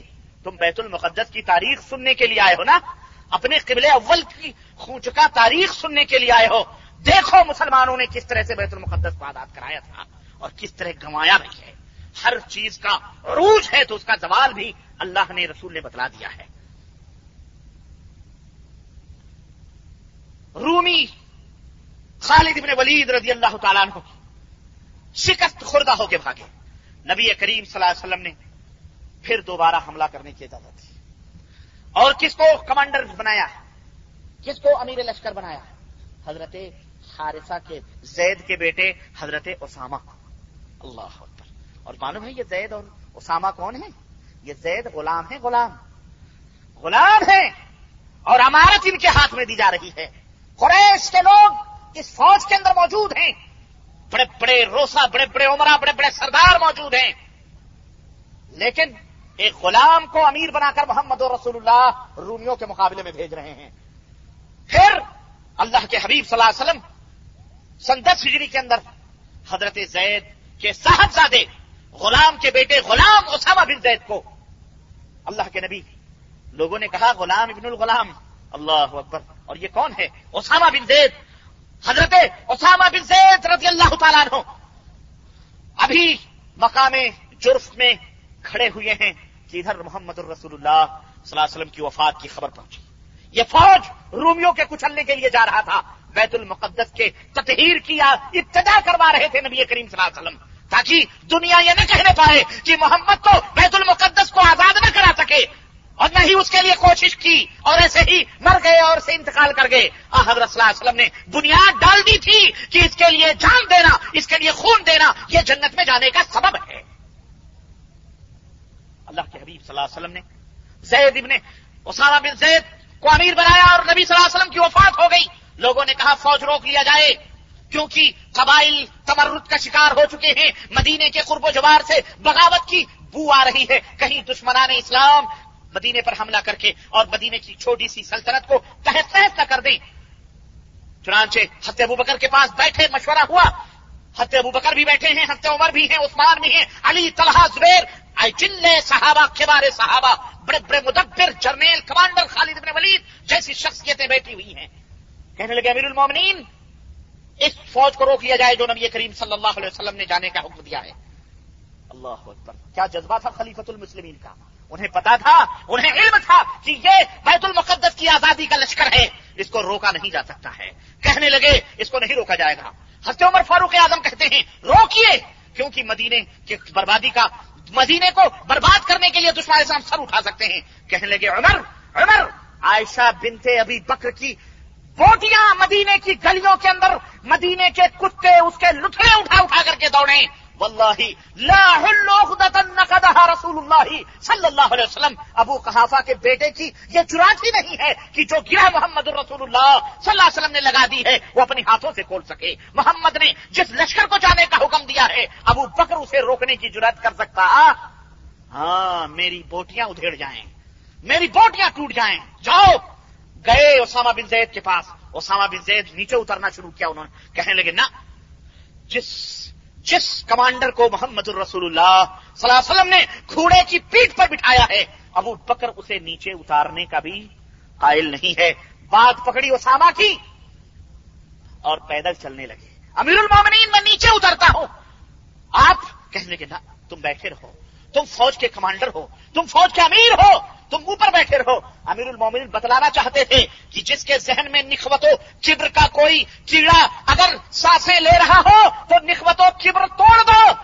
یہ نہ سوچنا کہ یہ غلام کا بیٹا غلام ہے۔ اسے محمد الرسول اللہ صلی اللہ علیہ وسلم نے امیر بنایا ہے۔ اس لیے پیدل چل رہے تھے۔ پیدل اس کا لگام پکڑ کر اسامہ کا نصیحتیں کر رہے ہیں۔ اللہ اکبر، جا رہے ہو، ایسے کرنا ایسے کرنا۔ نصیحتیں کر رہے ہیں، تعلیمات دے رہے ہیں، سمجھا رہے ہیں، تقوی کی، تہارت کی، سب چیز کی، مکمل طور پر تعلیم دے رہے ہیں۔ جاؤ اللہ تمہیں کامیاب و کام رکھ۔ اللہ اکبر اللہ اکبر۔ یہ تھی نبی کریم صلی اللہ علیہ وسلم کے زندگی کی بیت اللہ کو تطہیر اور آزاد کرانے کی ایک کوشش، پھر خلیفہ اول کی ایک کوشش۔ اس کے بعد دو دو برس کے بعد ابو بکر صدیق رضی اللہ تعالیٰ عنہ کی وفات ہوئی اور خلیفہ ثانی حضرت عمر فاروق اعظم رضی اللہ تعالیٰ عنہ کا وہ جلالی دور آتا ہے۔ اللہ اکبر۔ جس دور کی جس دور کے اندر لاکھوں مربع میل اسلامی فتوحات کے سلسلے بڑھتے گئے اور اس کی وسعتیں بڑھتی گئیں۔ افریقہ کے صحرا میں بھی نعرے تکبیر کی سدائیں گونجنے لگی اللہ اکبر۔ حضرت عمر فاروق اعظم رضی اللہ تعالیٰ عنہ کہ ہفتے ابو بکر کی وفات ہوتی ہے سن تیرہ ہجری میں اور چھ سو چونتیس عیسوی میں حضرت عمر بن خطاب خلیفہ مقرر ہوتے ہیں۔ یرموک کے لیے فوراً ابو عبیدہ بن جراح کو بھیجتے ہیں اور کہتے ہیں، جاؤ یرموک کی لڑائی لڑکے آؤ۔ یرموک ابو عبیدہ رضی اللہ تعالیٰ عنہ روم کے مقابلے میں گئے۔ سن چھ سو چھتیس ہجری، پندرہ سن سن تیرہ ہجری سن چھ سو چونتیس عیسوی کے اندر ابو عبیدہ ادھر جا رہے ہیں اور پندرہ ہجری میں چھ سو چھتیس مارکے اجنا مار جنادین ہوتا ہے، فتح اسلامی فتح اسلامی لشکر فتح پہ فتح حاصل کرتی ہے۔ اور حضرت عمر ابن عاص رضی اللہ تعالیٰ عنہ، اس کے جنرل کمانڈر ہوتے ہیں، شام کے اوپر قبضہ ہوتا ہے۔ اور فلسطین فلسطین کو اللہ اکبر چار ماہ تک چار ماہ تک اسلامی فوجیں فلسطین کے قلعے کے اوپر، دروازے کے اوپر دستکیں دینی رہی۔ لیکن یہ یہودی، یہ عیسائی، اس وقت یہودی نہیں بلکہ عیسائی تھے، عیسائی قابض تھے۔ عیسائیوں نے دروازے بند کر لیے۔ اور سخت سردی کا عالم، سخت ٹھٹرتا ہوا موسم، لیکن چار ماہ تک سخت پہرا رہا۔ چاروں طرف سے قلعے کو گھیر رکھا تھا۔ شہر کو کسی کو باہر نکلنے کی اجازت نہ تھی اور نہ ہی باہر سے کوئی اندر آ اور جا سکتا تھا۔ یہاں تک کہ ان کے ان کے شہروں میں بدبو اٹھنے لگی اور وہ پریشان ہو گئے اور انہوں نے مجبور ہو کر کے ہاتھ جوڑ لیے اور کہا کہ ہم لوگ جو ہے جزیہ دینے پر، ٹیکس دینے پر ہم راضی ہیں اور ہمیں چھوڑ دیا جائے۔ حضرت عمر بن عاص رضی اللہ تعالیٰ عنہ نے خوشخبری لکھی ادھر ادھر ابو عبیدہ نے روم کو شکست دی اور وہاں سے خوشخبری بھیجی اور یہاں سے فلسطین کی شکست ہوئی۔ بھائی مانا کہ ہم جزیا اور ٹیکس دیں گے، لیکن ہمارے راستے چھوڑ دیے جائیں۔ ہتیا مری بن آس نے کہا، ہمارے بس میں کوئی چیز نہیں، مدینے کے اندر خلیفت المسلمین ہیں۔ وہ وہ جو جواب دیں گے، ہم اس کے بعد کوئی فیصلہ کریں گے۔ چنانچہ خط پہنچا امیر المومنین کی خدمت میں۔ اب یہ ہوا کہ کیا کیا جائے۔ کیا کیا جائے ان کو جزیا اور ٹیکس پہ؟ امیر المومنین نے کہا کہ ان کو جزیا اور ٹیکس پہ معاف کر دیا جائے۔ اب کیا ہوا؟ انہوں نے یہ مطالبہ کیا تھا کہ تمہارا امیر المسلمین آئے گا مومن آئے گا، اسی کے ہاتھ پر ہم یہ بیت اللہ کی چابی دیں گے، اس کے علاوہ ہم کسی کے ہاتھ میں چابی نہیں دیں گے۔ اللہ اکبر۔ اب یہ عدل و انصاف کا پیکر۔ فاروق اعظم، اللہ اکبر، کفر اور باطل کے درمیان تفریق کرنے والا، یہ اپنے دور کا، یہ اپنے دور کا مجاہد۔ اللہ اکبر، بیت المقدس کی طرف چلتا ہے۔ اور روایات کے اندر آتا ہے۔ روایات کے اندر آتا ہے یہ امیر المومنین، اس کے جسم پر جو ابا پڑی ہوئی ہے، جو چپا پڑا ہوا ہے، اس کے اوپر کئی ٹانکے اور کئی پیبند لگے ہوئے ہیں۔ ایک گھوڑا ہے اور ایک غلام ہے اور بیت المقدس کی طرف رما دما ہے لوگ کہہ رہے ہیں، امیر المومنین، لوگ کیا کہیں گے؟ آپ امیر المومنین ہیں، آپ اس حالت میں جاتے ہیں۔ کہنے لگے، میں اسی حالت میں جاؤں گا۔ میں امیر المومنین ہوں اور اس حالت میں بھی رہوں گا۔ میرا کچھ نہیں بگڑ سکتا ہے۔ امیر المومنین گھوڑے پر بیٹھ کر کہتے ہیں، روایات کے اندر آتا ہے کہ تھوڑی دور دور تک غلام گھوڑے پر بیٹھتا تھا اور اس کی نکیل پکڑ کر کے حضرت فاروق اعظم پیدل چلا کرتے تھے۔ پھر تھوڑی دور دیر تک آپ اونٹ پر بیٹھتے تھے اور غلام نکیل پکڑ کر کے بیت المقدس کی طرف چل رہا تھا۔ یہاں تک کہ جب آخری باری آئی بیت المقدس کے شہر میں داخل ہونے کی، تو باری حضرت امیر المومنین کی آ رہی ہے۔ غلام مچل گیا۔ غلام نے کہا، امیر المومنین، آپ بیٹھیں۔ ہماری باری ٹھیک ہے بیٹھنے کی ہے، لیکن میں اپنی باری قربان کرتا ہوں۔ آپ بیٹھے امیر المومن ہستے امیر نے کہا، نہ، ایسا نہیں ہو سکتا ہے۔ انصاف تو انصاف ہے۔ تم مجھ کے اوپر بیٹھو اور ہم چلیں گے۔ ہستے امیر المومین نکیل پکڑ کر بیت المقدس میں داخل ہو رہے ہیں۔ نعرے تکبیر کی آبادیں گونج رہی ہیں، دیکھنے والے سمجھ رہے ہیں کہ جو اس پہ بیٹھا ہوا ہے، یہ امیر المومنین ہے، یہ جو پیدل چل رہا ہے، یہ امیر المومنین ہے۔ کسی کو پتا نہیں، چنانچہ کھڑکیوں سے پادریوں نے اور عیسائیوں کے، نصرانیوں کے، ان سلیبیوں کے بڑے بڑے لوگوں نے جب جھروکھوں سے کھول دیکھا، تو دیکھا کہ وہی نشانیاں جو توریت کے اندر موجود تھی ان کے اندر موجود تھی ان کے بائبل کے اندر کہ بیت المقدس کو آزاد کرانے کے لیے ان صفات کا ایک آدمی آئے گا، انہوں نے اپنی اپنی کتابیں کھول لی اور ایک ایک نقشے حضرت امیر المومنین کے اوپر جانچتے گئے جانچتے گئے، ایک ایک نشانیاں ملتی گئیں، دروازہ کھول دیا گیا بیت المقدس کا، اور بڑے احترام اور عزت کے ساتھ وہ جتنے پادری تھے، سر جھکائے ہوئے باہر نکلے۔ اللہ اللہ کیا منظر رہا ہوگا؟ یہ بھی فاتح فاتح فاتح فلسطین اور بیت اللہ کی آزادی کا یہ بھی ایک نمونہ دنیا نے دیکھا ہوگا۔ آج یہ اپنے ملکوں میں آزادیوں کا منظر دیکھتے ہیں کہ آج بے گناہوں کو قتل کر رہے ہیں۔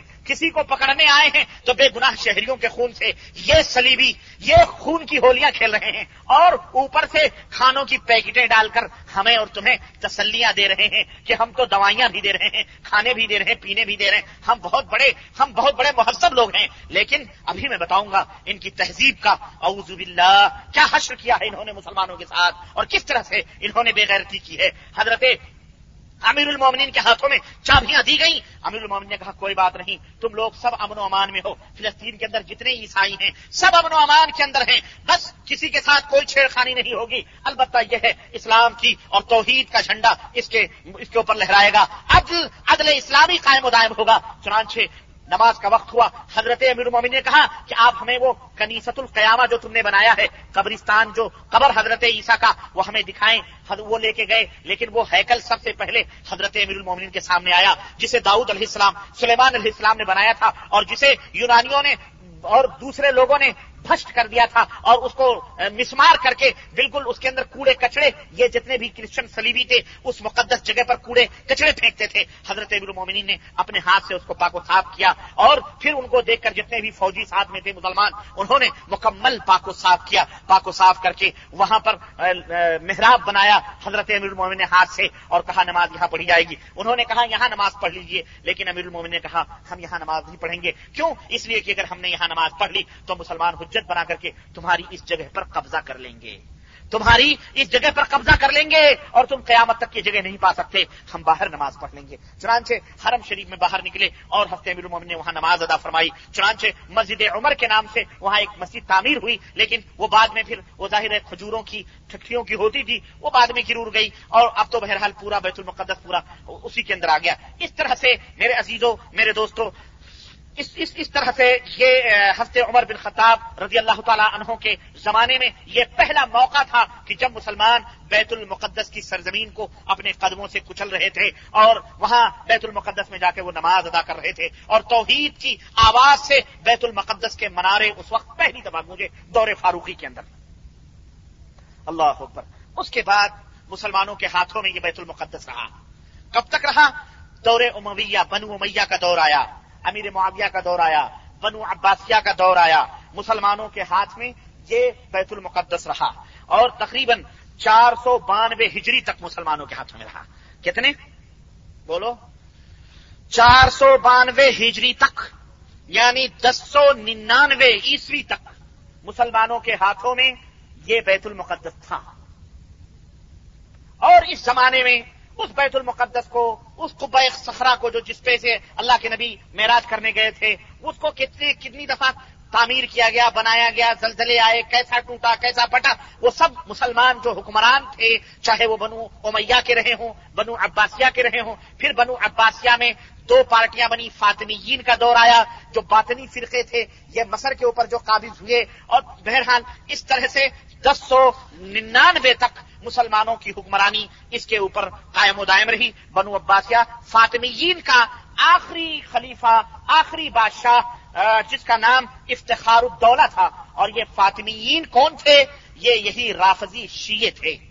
بد باطن مکروح شیعے تھے جو بظاہر مسلمان تھے اور اسلام کا نام لیتے تھے، لیکن باطن میں یہ صوفی منش اور شرک اور بدعت کے رسیا تھے اور یہ لوگ قبروں کی پوجا کرتے تھے، نماز، روزے کی الگ الگ غلط سلط تعمیلیں کرتے تھے اور حق ہو اور ذکر اور فکر اسی کے اندر یہ مست رہتے تھے اور ان میں اور عباسیوں میں خوب ٹھنڈتی تھی، لڑائیاں ہوئی جنگیں لڑی گئیں اور جناب علی یہ اس قدر جنگیں لڑی گئی کہ شام کا علاقہ کسی کے ہاتھ میں ہے، فلسطین ہے، مصر کا علاقہ کسی کے ہاتھ میں ہے فلانا علاقہ کسی کے ہاتھ میں ہے۔ جب دس سو ننانوے کے اندر اس طرح سے گھما گھمی مسلمانوں کی آپسی چپکلش کی وجہ سے، آپسی لڑائیوں کی وجہ سے مسلمان کمزور ہو گئے اور شرک اور بدات نے ان کے اندر جنم لیا۔ تو جناب علی، اس طرح پھر سے دوسری دفعہ ان سلیبیوں کو موقع ملا۔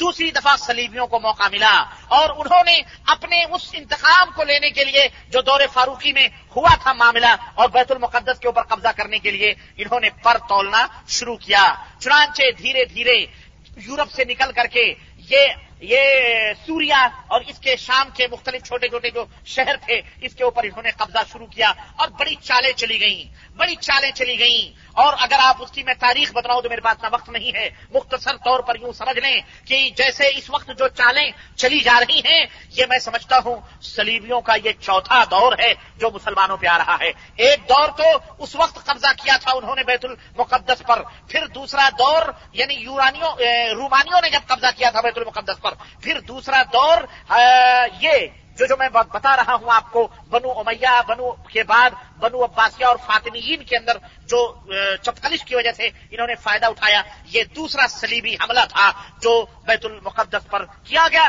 استخار الدولہ اس کا نام تھا، جو فلسطین کا حکمران تھا۔ جب دیکھا اس نے کہ یہودی، یہ نسرانی یہ سلیبی بیت المقدس میں داخل ہو گئے ہیں۔ کنگورے توڑ توڑ کر کے اللہ اکبر روایات کے اندر آتا ہے کہ اس طرح جب یہ داخل ہوئے ہیں، مسجدوں کے اندر جو جا جا کر کے، جو جا جا کر کے بیٹھے تھے، یہ صوفی جو مولوی یا جو مسلمان، کہتے ہیں کہ مسجدوں کے اندر یہ جا جا کر کے اپنی تلواروں سے پٹک پٹک کے ذبح کرتے تھے۔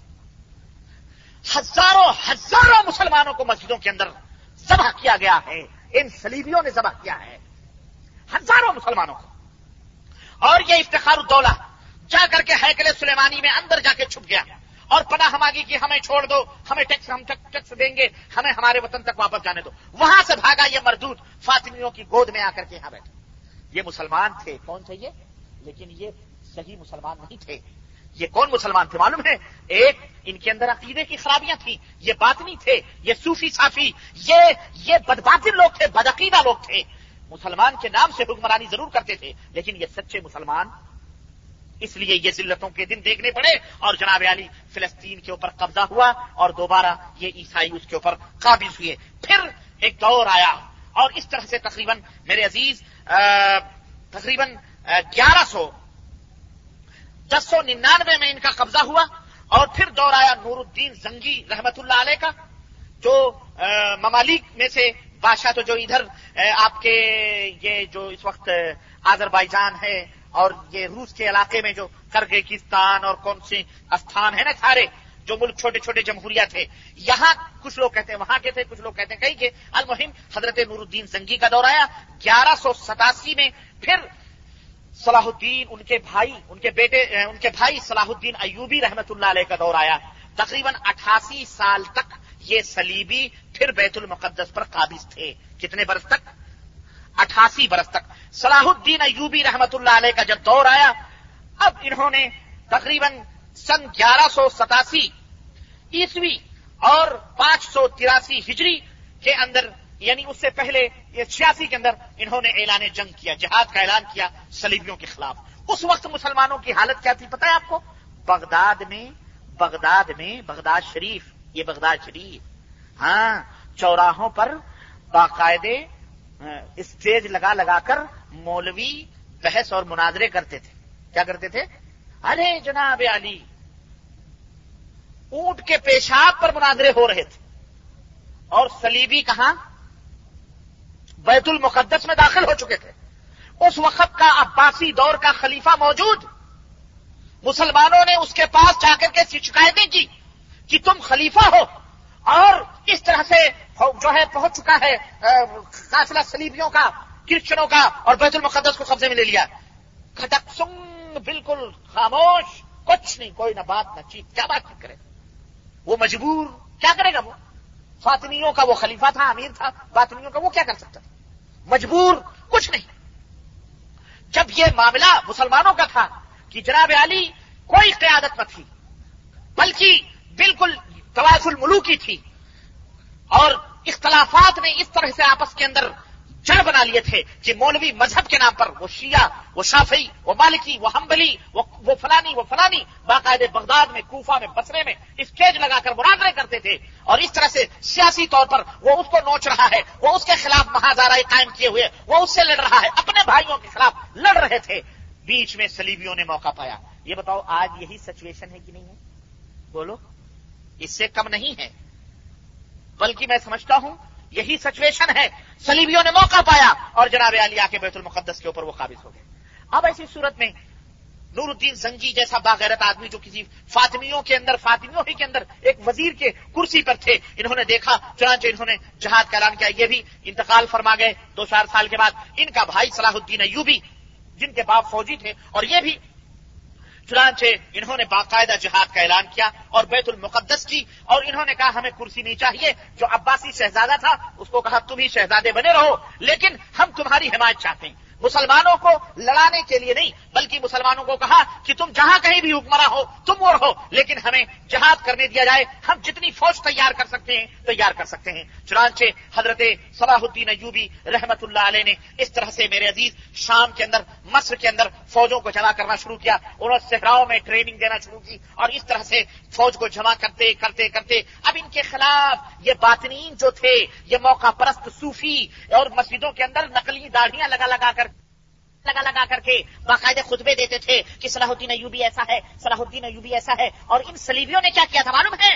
مزارات بنا بنا کر کے گلی گلی میں، محلے محلے میں ہاں مزار بنا بنا کر کے اندر ہتھیار سپلائی کرتے تھے شہر والوں۔ کو کہ صلاح الدین ایوبی کے خلاف تم لوگ لڑائی کرنے کے لیے کھڑے ہو، مولویوں کو خریدا ہوا تھا۔ بعد میں ابو سفیان جو ان کا انٹیلیجنس تھا، حضرت ابو صلاح الدین ایوبی رحمۃ اللہ علیہ کا، اس کو جب یہ پتا چلا کہ یہ ڈپلیکیٹ مزار ہیں، اس کے نیچے تو باقاعدے سلیبیوں نے ہتھیار جمع کیے ہیں اور داڑیاں لگا کے مجاور بنے بیٹھے ہیں۔ تب اس نے صلاح الدین ایوبی کو جب یہ انفارمیشن دی، تو صلاح الدین ایوبی نے کہا، یہ جتنے بھی مزار ہیں ان کو توڑ دیا جائے۔ اور اس کے بعد مسمار کرنا شروع کیا، تو بڑے بڑے ہتھیار اور بڑے بڑے گولے اور بڑے بڑے تیر تفنگ ملے۔ اس کے اندر اور پکڑے گئے کتنے لوگ اور ان کو اپنے آنگنوں میں ان کو قتل کروایا اپنے خیمے کے سامنے۔ ان مجاوروں کو، ان پیروں کو۔ ہاں یہ سب اس دور میں بھی کرتے رہے ہیں۔ آج بھی یہ لوگ کرتے رہے ہیں۔ ٹوپیاں پہنا پہنا کر تلواریں وزیر اعظم کو دے دے کر کے مسلمانوں کو کٹوا رہے ہیں۔ کہ نہیں کٹوا بولو۔ بولو۔ نہیں یاد ہے؟ ہاں؟ اجمیر کے اندر سلطان الہند کی ٹوپی پہناتے ہیں کہ نہیں کنوارے وزیر اعظم کو؟ ڈیرو مت۔ ڈیرو گے تو ایسے ہی رہو گے ہاں اور باقاعدے وہ امانے بٹواتے ہیں، تلوار دیتے ہیں کہ لوگ کاٹو مسلمانوں کو۔ وہ انہیں کو کاٹتے ہیں، کاٹنے دو بہرحال۔ ان کو کٹنا بھی ضروری ہے، تطہیر کا کام بھی ضروری ہے۔ اس طرح سے میرے عزیز، پھر قصہ مختصر میں کہاں ان کی تفصیلات میں جاؤں؟ صلاح الدین ایوبی پہ کیا کیا حملے نہیں کیے گئے؟ چنانچہ صلاح الدین ایوبی رحمۃ اللہ علیہ نے دھیرے دھیرے اپنی پالیسی کے ساتھ جو چھوٹے چھوٹے حلب کا علاقہ، اکا علاقہ، شام کا علاقہ مصر کا علاقہ، چھوٹے چھوٹے جو علاقے ان سلیبیوں کے قبضے میں جا چکے تھے، دھیرے دھیرے دھیرے دھیرے ان کو واپس لینا شروع کیا۔ کیوں؟ پہلے بیت المقدس پہ قبضہ کیوں نہیں کیا؟ اس لیے کہ بیت المقدس پہ اگر ہم حملہ کریں گے، تو پیچھے سے یہ چھوٹے چھوٹے شہر مدد کرنے کے لیے سلیبیوں کو آ جائیں گے، ہم گھیرے میں آ جائیں گے ہاں؟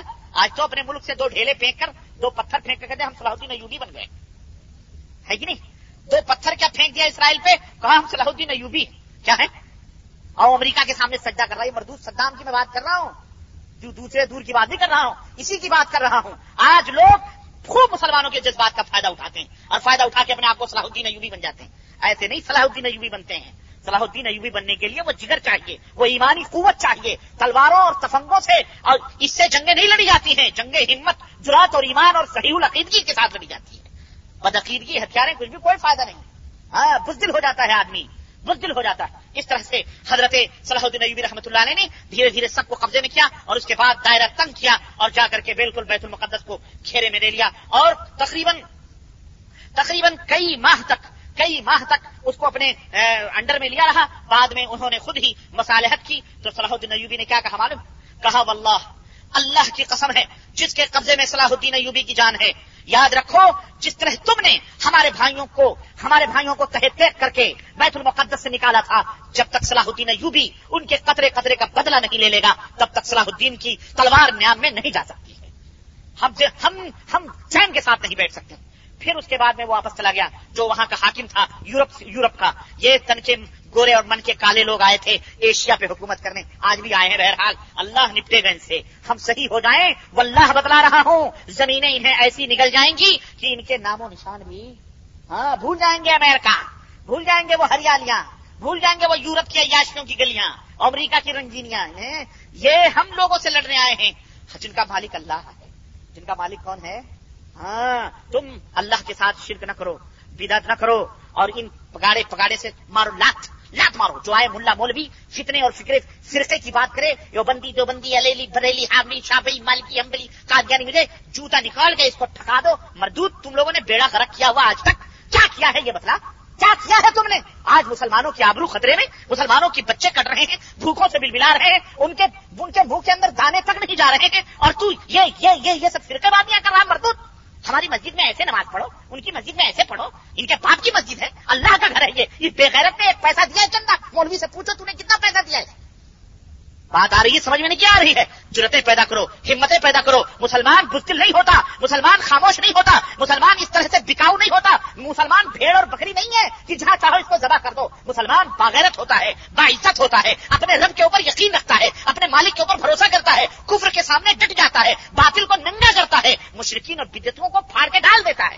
اس لیے ڈرو مت ڈرو مت۔ بزدل نہ بنو، تب جا کر کے وہ قومیں سربلندی حاصل کرتی ہیں۔ اور میاؤں میاؤں کرتے رہو گے تو اسے پیاؤں پیاؤں چلے جاؤ گے۔ ہاں کچھ نہیں ہوگا، تمہاری داستان تک بھی نہ ہوگی داستانوں میں۔ وہی تاتاریوں کا دور آئے گا، ابن تیمیہ کا دور۔ جب تاتاری آتے تھے اور اسی بغداد کے اندر، بغداد کے اندر اتنے مسل بیٹھے رہتے تھے کمرے میں یہ بزدل اور آتا تھا تاتاری، ایک تاتاری۔ آتا تھا اور چا کہتا تھا، یہی بیٹھے رہنا، جانا نہیں، میں چاقو لے کے آتا ہوں، تم سب کو دسوں کو ذبح کروں گا۔ وہ دسوں چپ چاپ بیٹھے رہتے وہ جاتا چاقو لانے، وہ جاتا چھری لانے۔ اور یہ دسوں یہی منہوس مسلمان مسلمان، یہ بیٹھے رہتے، مارے ڈر کے بھاگتے بھی نہیں تھے۔ اللہ کی قسم، مارے ڈر کے بھاگتے بھی اور وہ آتا اور ایک تنے تنہا پکڑ کے زبا کرتا۔ تاریخ ہے یہ بزدلی کی ہماری۔ زبا کرتا، یہ دس مل کے ایک کو نہیں مار سکتے تھے۔ یہ شرک، یہ اللہ سے دوریاں، یہ حرام خوریاں، اور یہ اندھی تقلیدیں، یہ ضمیر فروشی، یہ اللہ کو نہ سمجھنا، اللہ کی طاقت و قدرت کے اوپر ایمان نہ لانا، اور مردوں کو وسیلہ سمجھنا، مردوں سے بھیک مانگنا، اولاد اور یہ بتوں کی پوجا کرنا، اور یہ قبروں کے اوپر ہری جھنڈی، لال جھنڈی، پیلی جھنڈی لگا کر ان پاکھنڈی شوبدے بازوں کے پیر چومنا، ہاتھ چومنا، ان سے بیعتیں کرنا، ارے یہ تم بیعت نہیں کر رہے ہو، اپنے اللہ رسول کو بیچ رہے ہو۔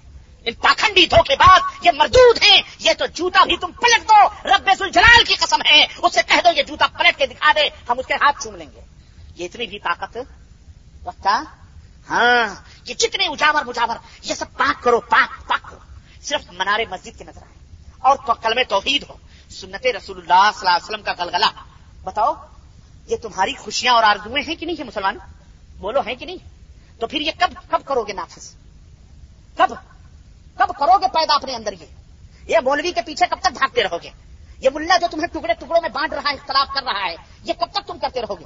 ہم تمہیں کہتے ہیں، اللہ رسول کے جھنڈے کے تلے آ بس خلاص مولوی کہتا ہے، تم حدیث قرآن نہیں سمجھ سکتے، ہمارا مولوی جیسا سمجھاتا ہے، ویسا کرو۔ وہ کہتا ہے، ہمارا مولوی جیسا سمجھاتا ہے، ویسا بنو۔ وہ کہتا ہے، ہمارا حضرت جیسا کہتا ہے، ویسا۔ یہ کیا ہے؟ یہ بندر بانٹ ہے کہ نہیں بولو؟ بولو، بولتے کیوں نہیں؟ بندر بانٹ ہے کہ نہیں ہے یہ؟ ہوش کے ناخن لو، مسلمانوں ہوش کے ناخن لو۔ صلاح الدین ایوبی رحمت اللہ علیہ نے الحمدللہ فتح کیا۔ جا کے سخرا کو، بے سخرا کو مسر رسول اللہ صلی اللہ علیہ وسلم کو گلاب کے پانی سے اس کو دھلا۔ ہاں آج تو مردوں کو دھلتا ہے۔ ہے کہ نہیں؟ وہ اللہ کے گھر کو گلاب کے پانی سے دھلنے والے بیت المقدس کو اپنے اپنے پسینے، اپنے خون سے پوچھا اس کو اور صفائی کی اور ان کرسچنوں کو ان سلیبیوں کو سلیل کر کے وہاں سے نکالا، ان یہودیوں کو رسوا کر کے وہاں سے نکالا۔ اور پھر اس طرح سے مسلمانوں کی حکومت قائم ہوئی اور توحید کا جھنڈا پھر سے لہرایا۔ اور اس کے بعد میں جناب علی، پھر ممالک آئے، اتراک آئے۔ اتراک اتراک، یہ ترک یہ ترک بے غیرت، یہ بے غیرت ہو چکے نا، بے غیرت ترک۔ موٹے موٹے بھینس۔ ہاں اب یورپ کے لیے مر رہے ہیں۔ ہم بھی ہیں، ہم بھی ہیں تمہارے ساتھ۔ ارے تم کب تھے نہیں؟ تم نے تو سب کچھ بیچا ہے ظالموں۔ یہ ترک آئے اور پھر انہی میں عثمانی تھے، خلافت عثمانیہ۔ یہ خلافت عثمانیہ۔ جناب علی، پھر انیسویں صدی آئی۔ میں نے تاریخ کے حوالے سے بالکل پہنچایا کہ نہیں پہنچایا؟ انیسویں صدی آئی۔ اور انیسویں صدی کے اندر عثمانی خلافت جو شرک اور بدعت کے رسیا بن چکے تھے یہ۔ ہاں باقاعدے ہی حرمین شریفین نے باقاعدے خدیت القبرا کے قبر پر گنبد بنا ہوا تھا۔ ہفتے عثمان غنی کے بہت بڑا گنبد بنا تھا۔ یہ بھی سب کے دور میں عثمانی، یہ کردی، یہ تمام یا ترکی جو تھے، یہی سب کرتے تھے منہوس یہی سب شرک اور بدتیں کرتے تھے۔ انیس سو انیس کے اندر پہلی عالمی جنگ ہوئی۔ عبد الحمید ثانی عثمانی کا تختہ پلٹا اور جناب علی تحت طے کر دیے گئے اور اس طرح سے مسلمانوں کی سے سب کچھ چھین لیا گیا۔ اور پھر انیس سو انیس کے بعد جو پہلی عالمی جنگ ہوئی، انگریز یہ یہ جرمن اور کس کے ساتھ لڑے تھے انہوں نے؟ اور پھر انگریزوں نے ان کو شکست دی اور جناب علی آ کر کے پورا پھر سے انگریزوں نے کیا کر لیا؟ بولو قبضہ کر لیا، مصر کے ہاتھ میں دیا۔ مصر تو پہلے ہی سے بکاؤ بکا ہوا تھا۔ ٹیلی فون ڈبے کی طرح، سکے ڈالو تو بولے گا، سکہ مت ڈالو تو۔ خلاص۔ ہاں تو پہلے سے تھا یہ اور اس طرح سے جناب علی، محمد علی پاشا آیا، فلانا آیا ڈھکانا آیا۔ اور جناب علی جمہوریت کے نام پر اب وہیں یہودیوں کو بسایا گیا۔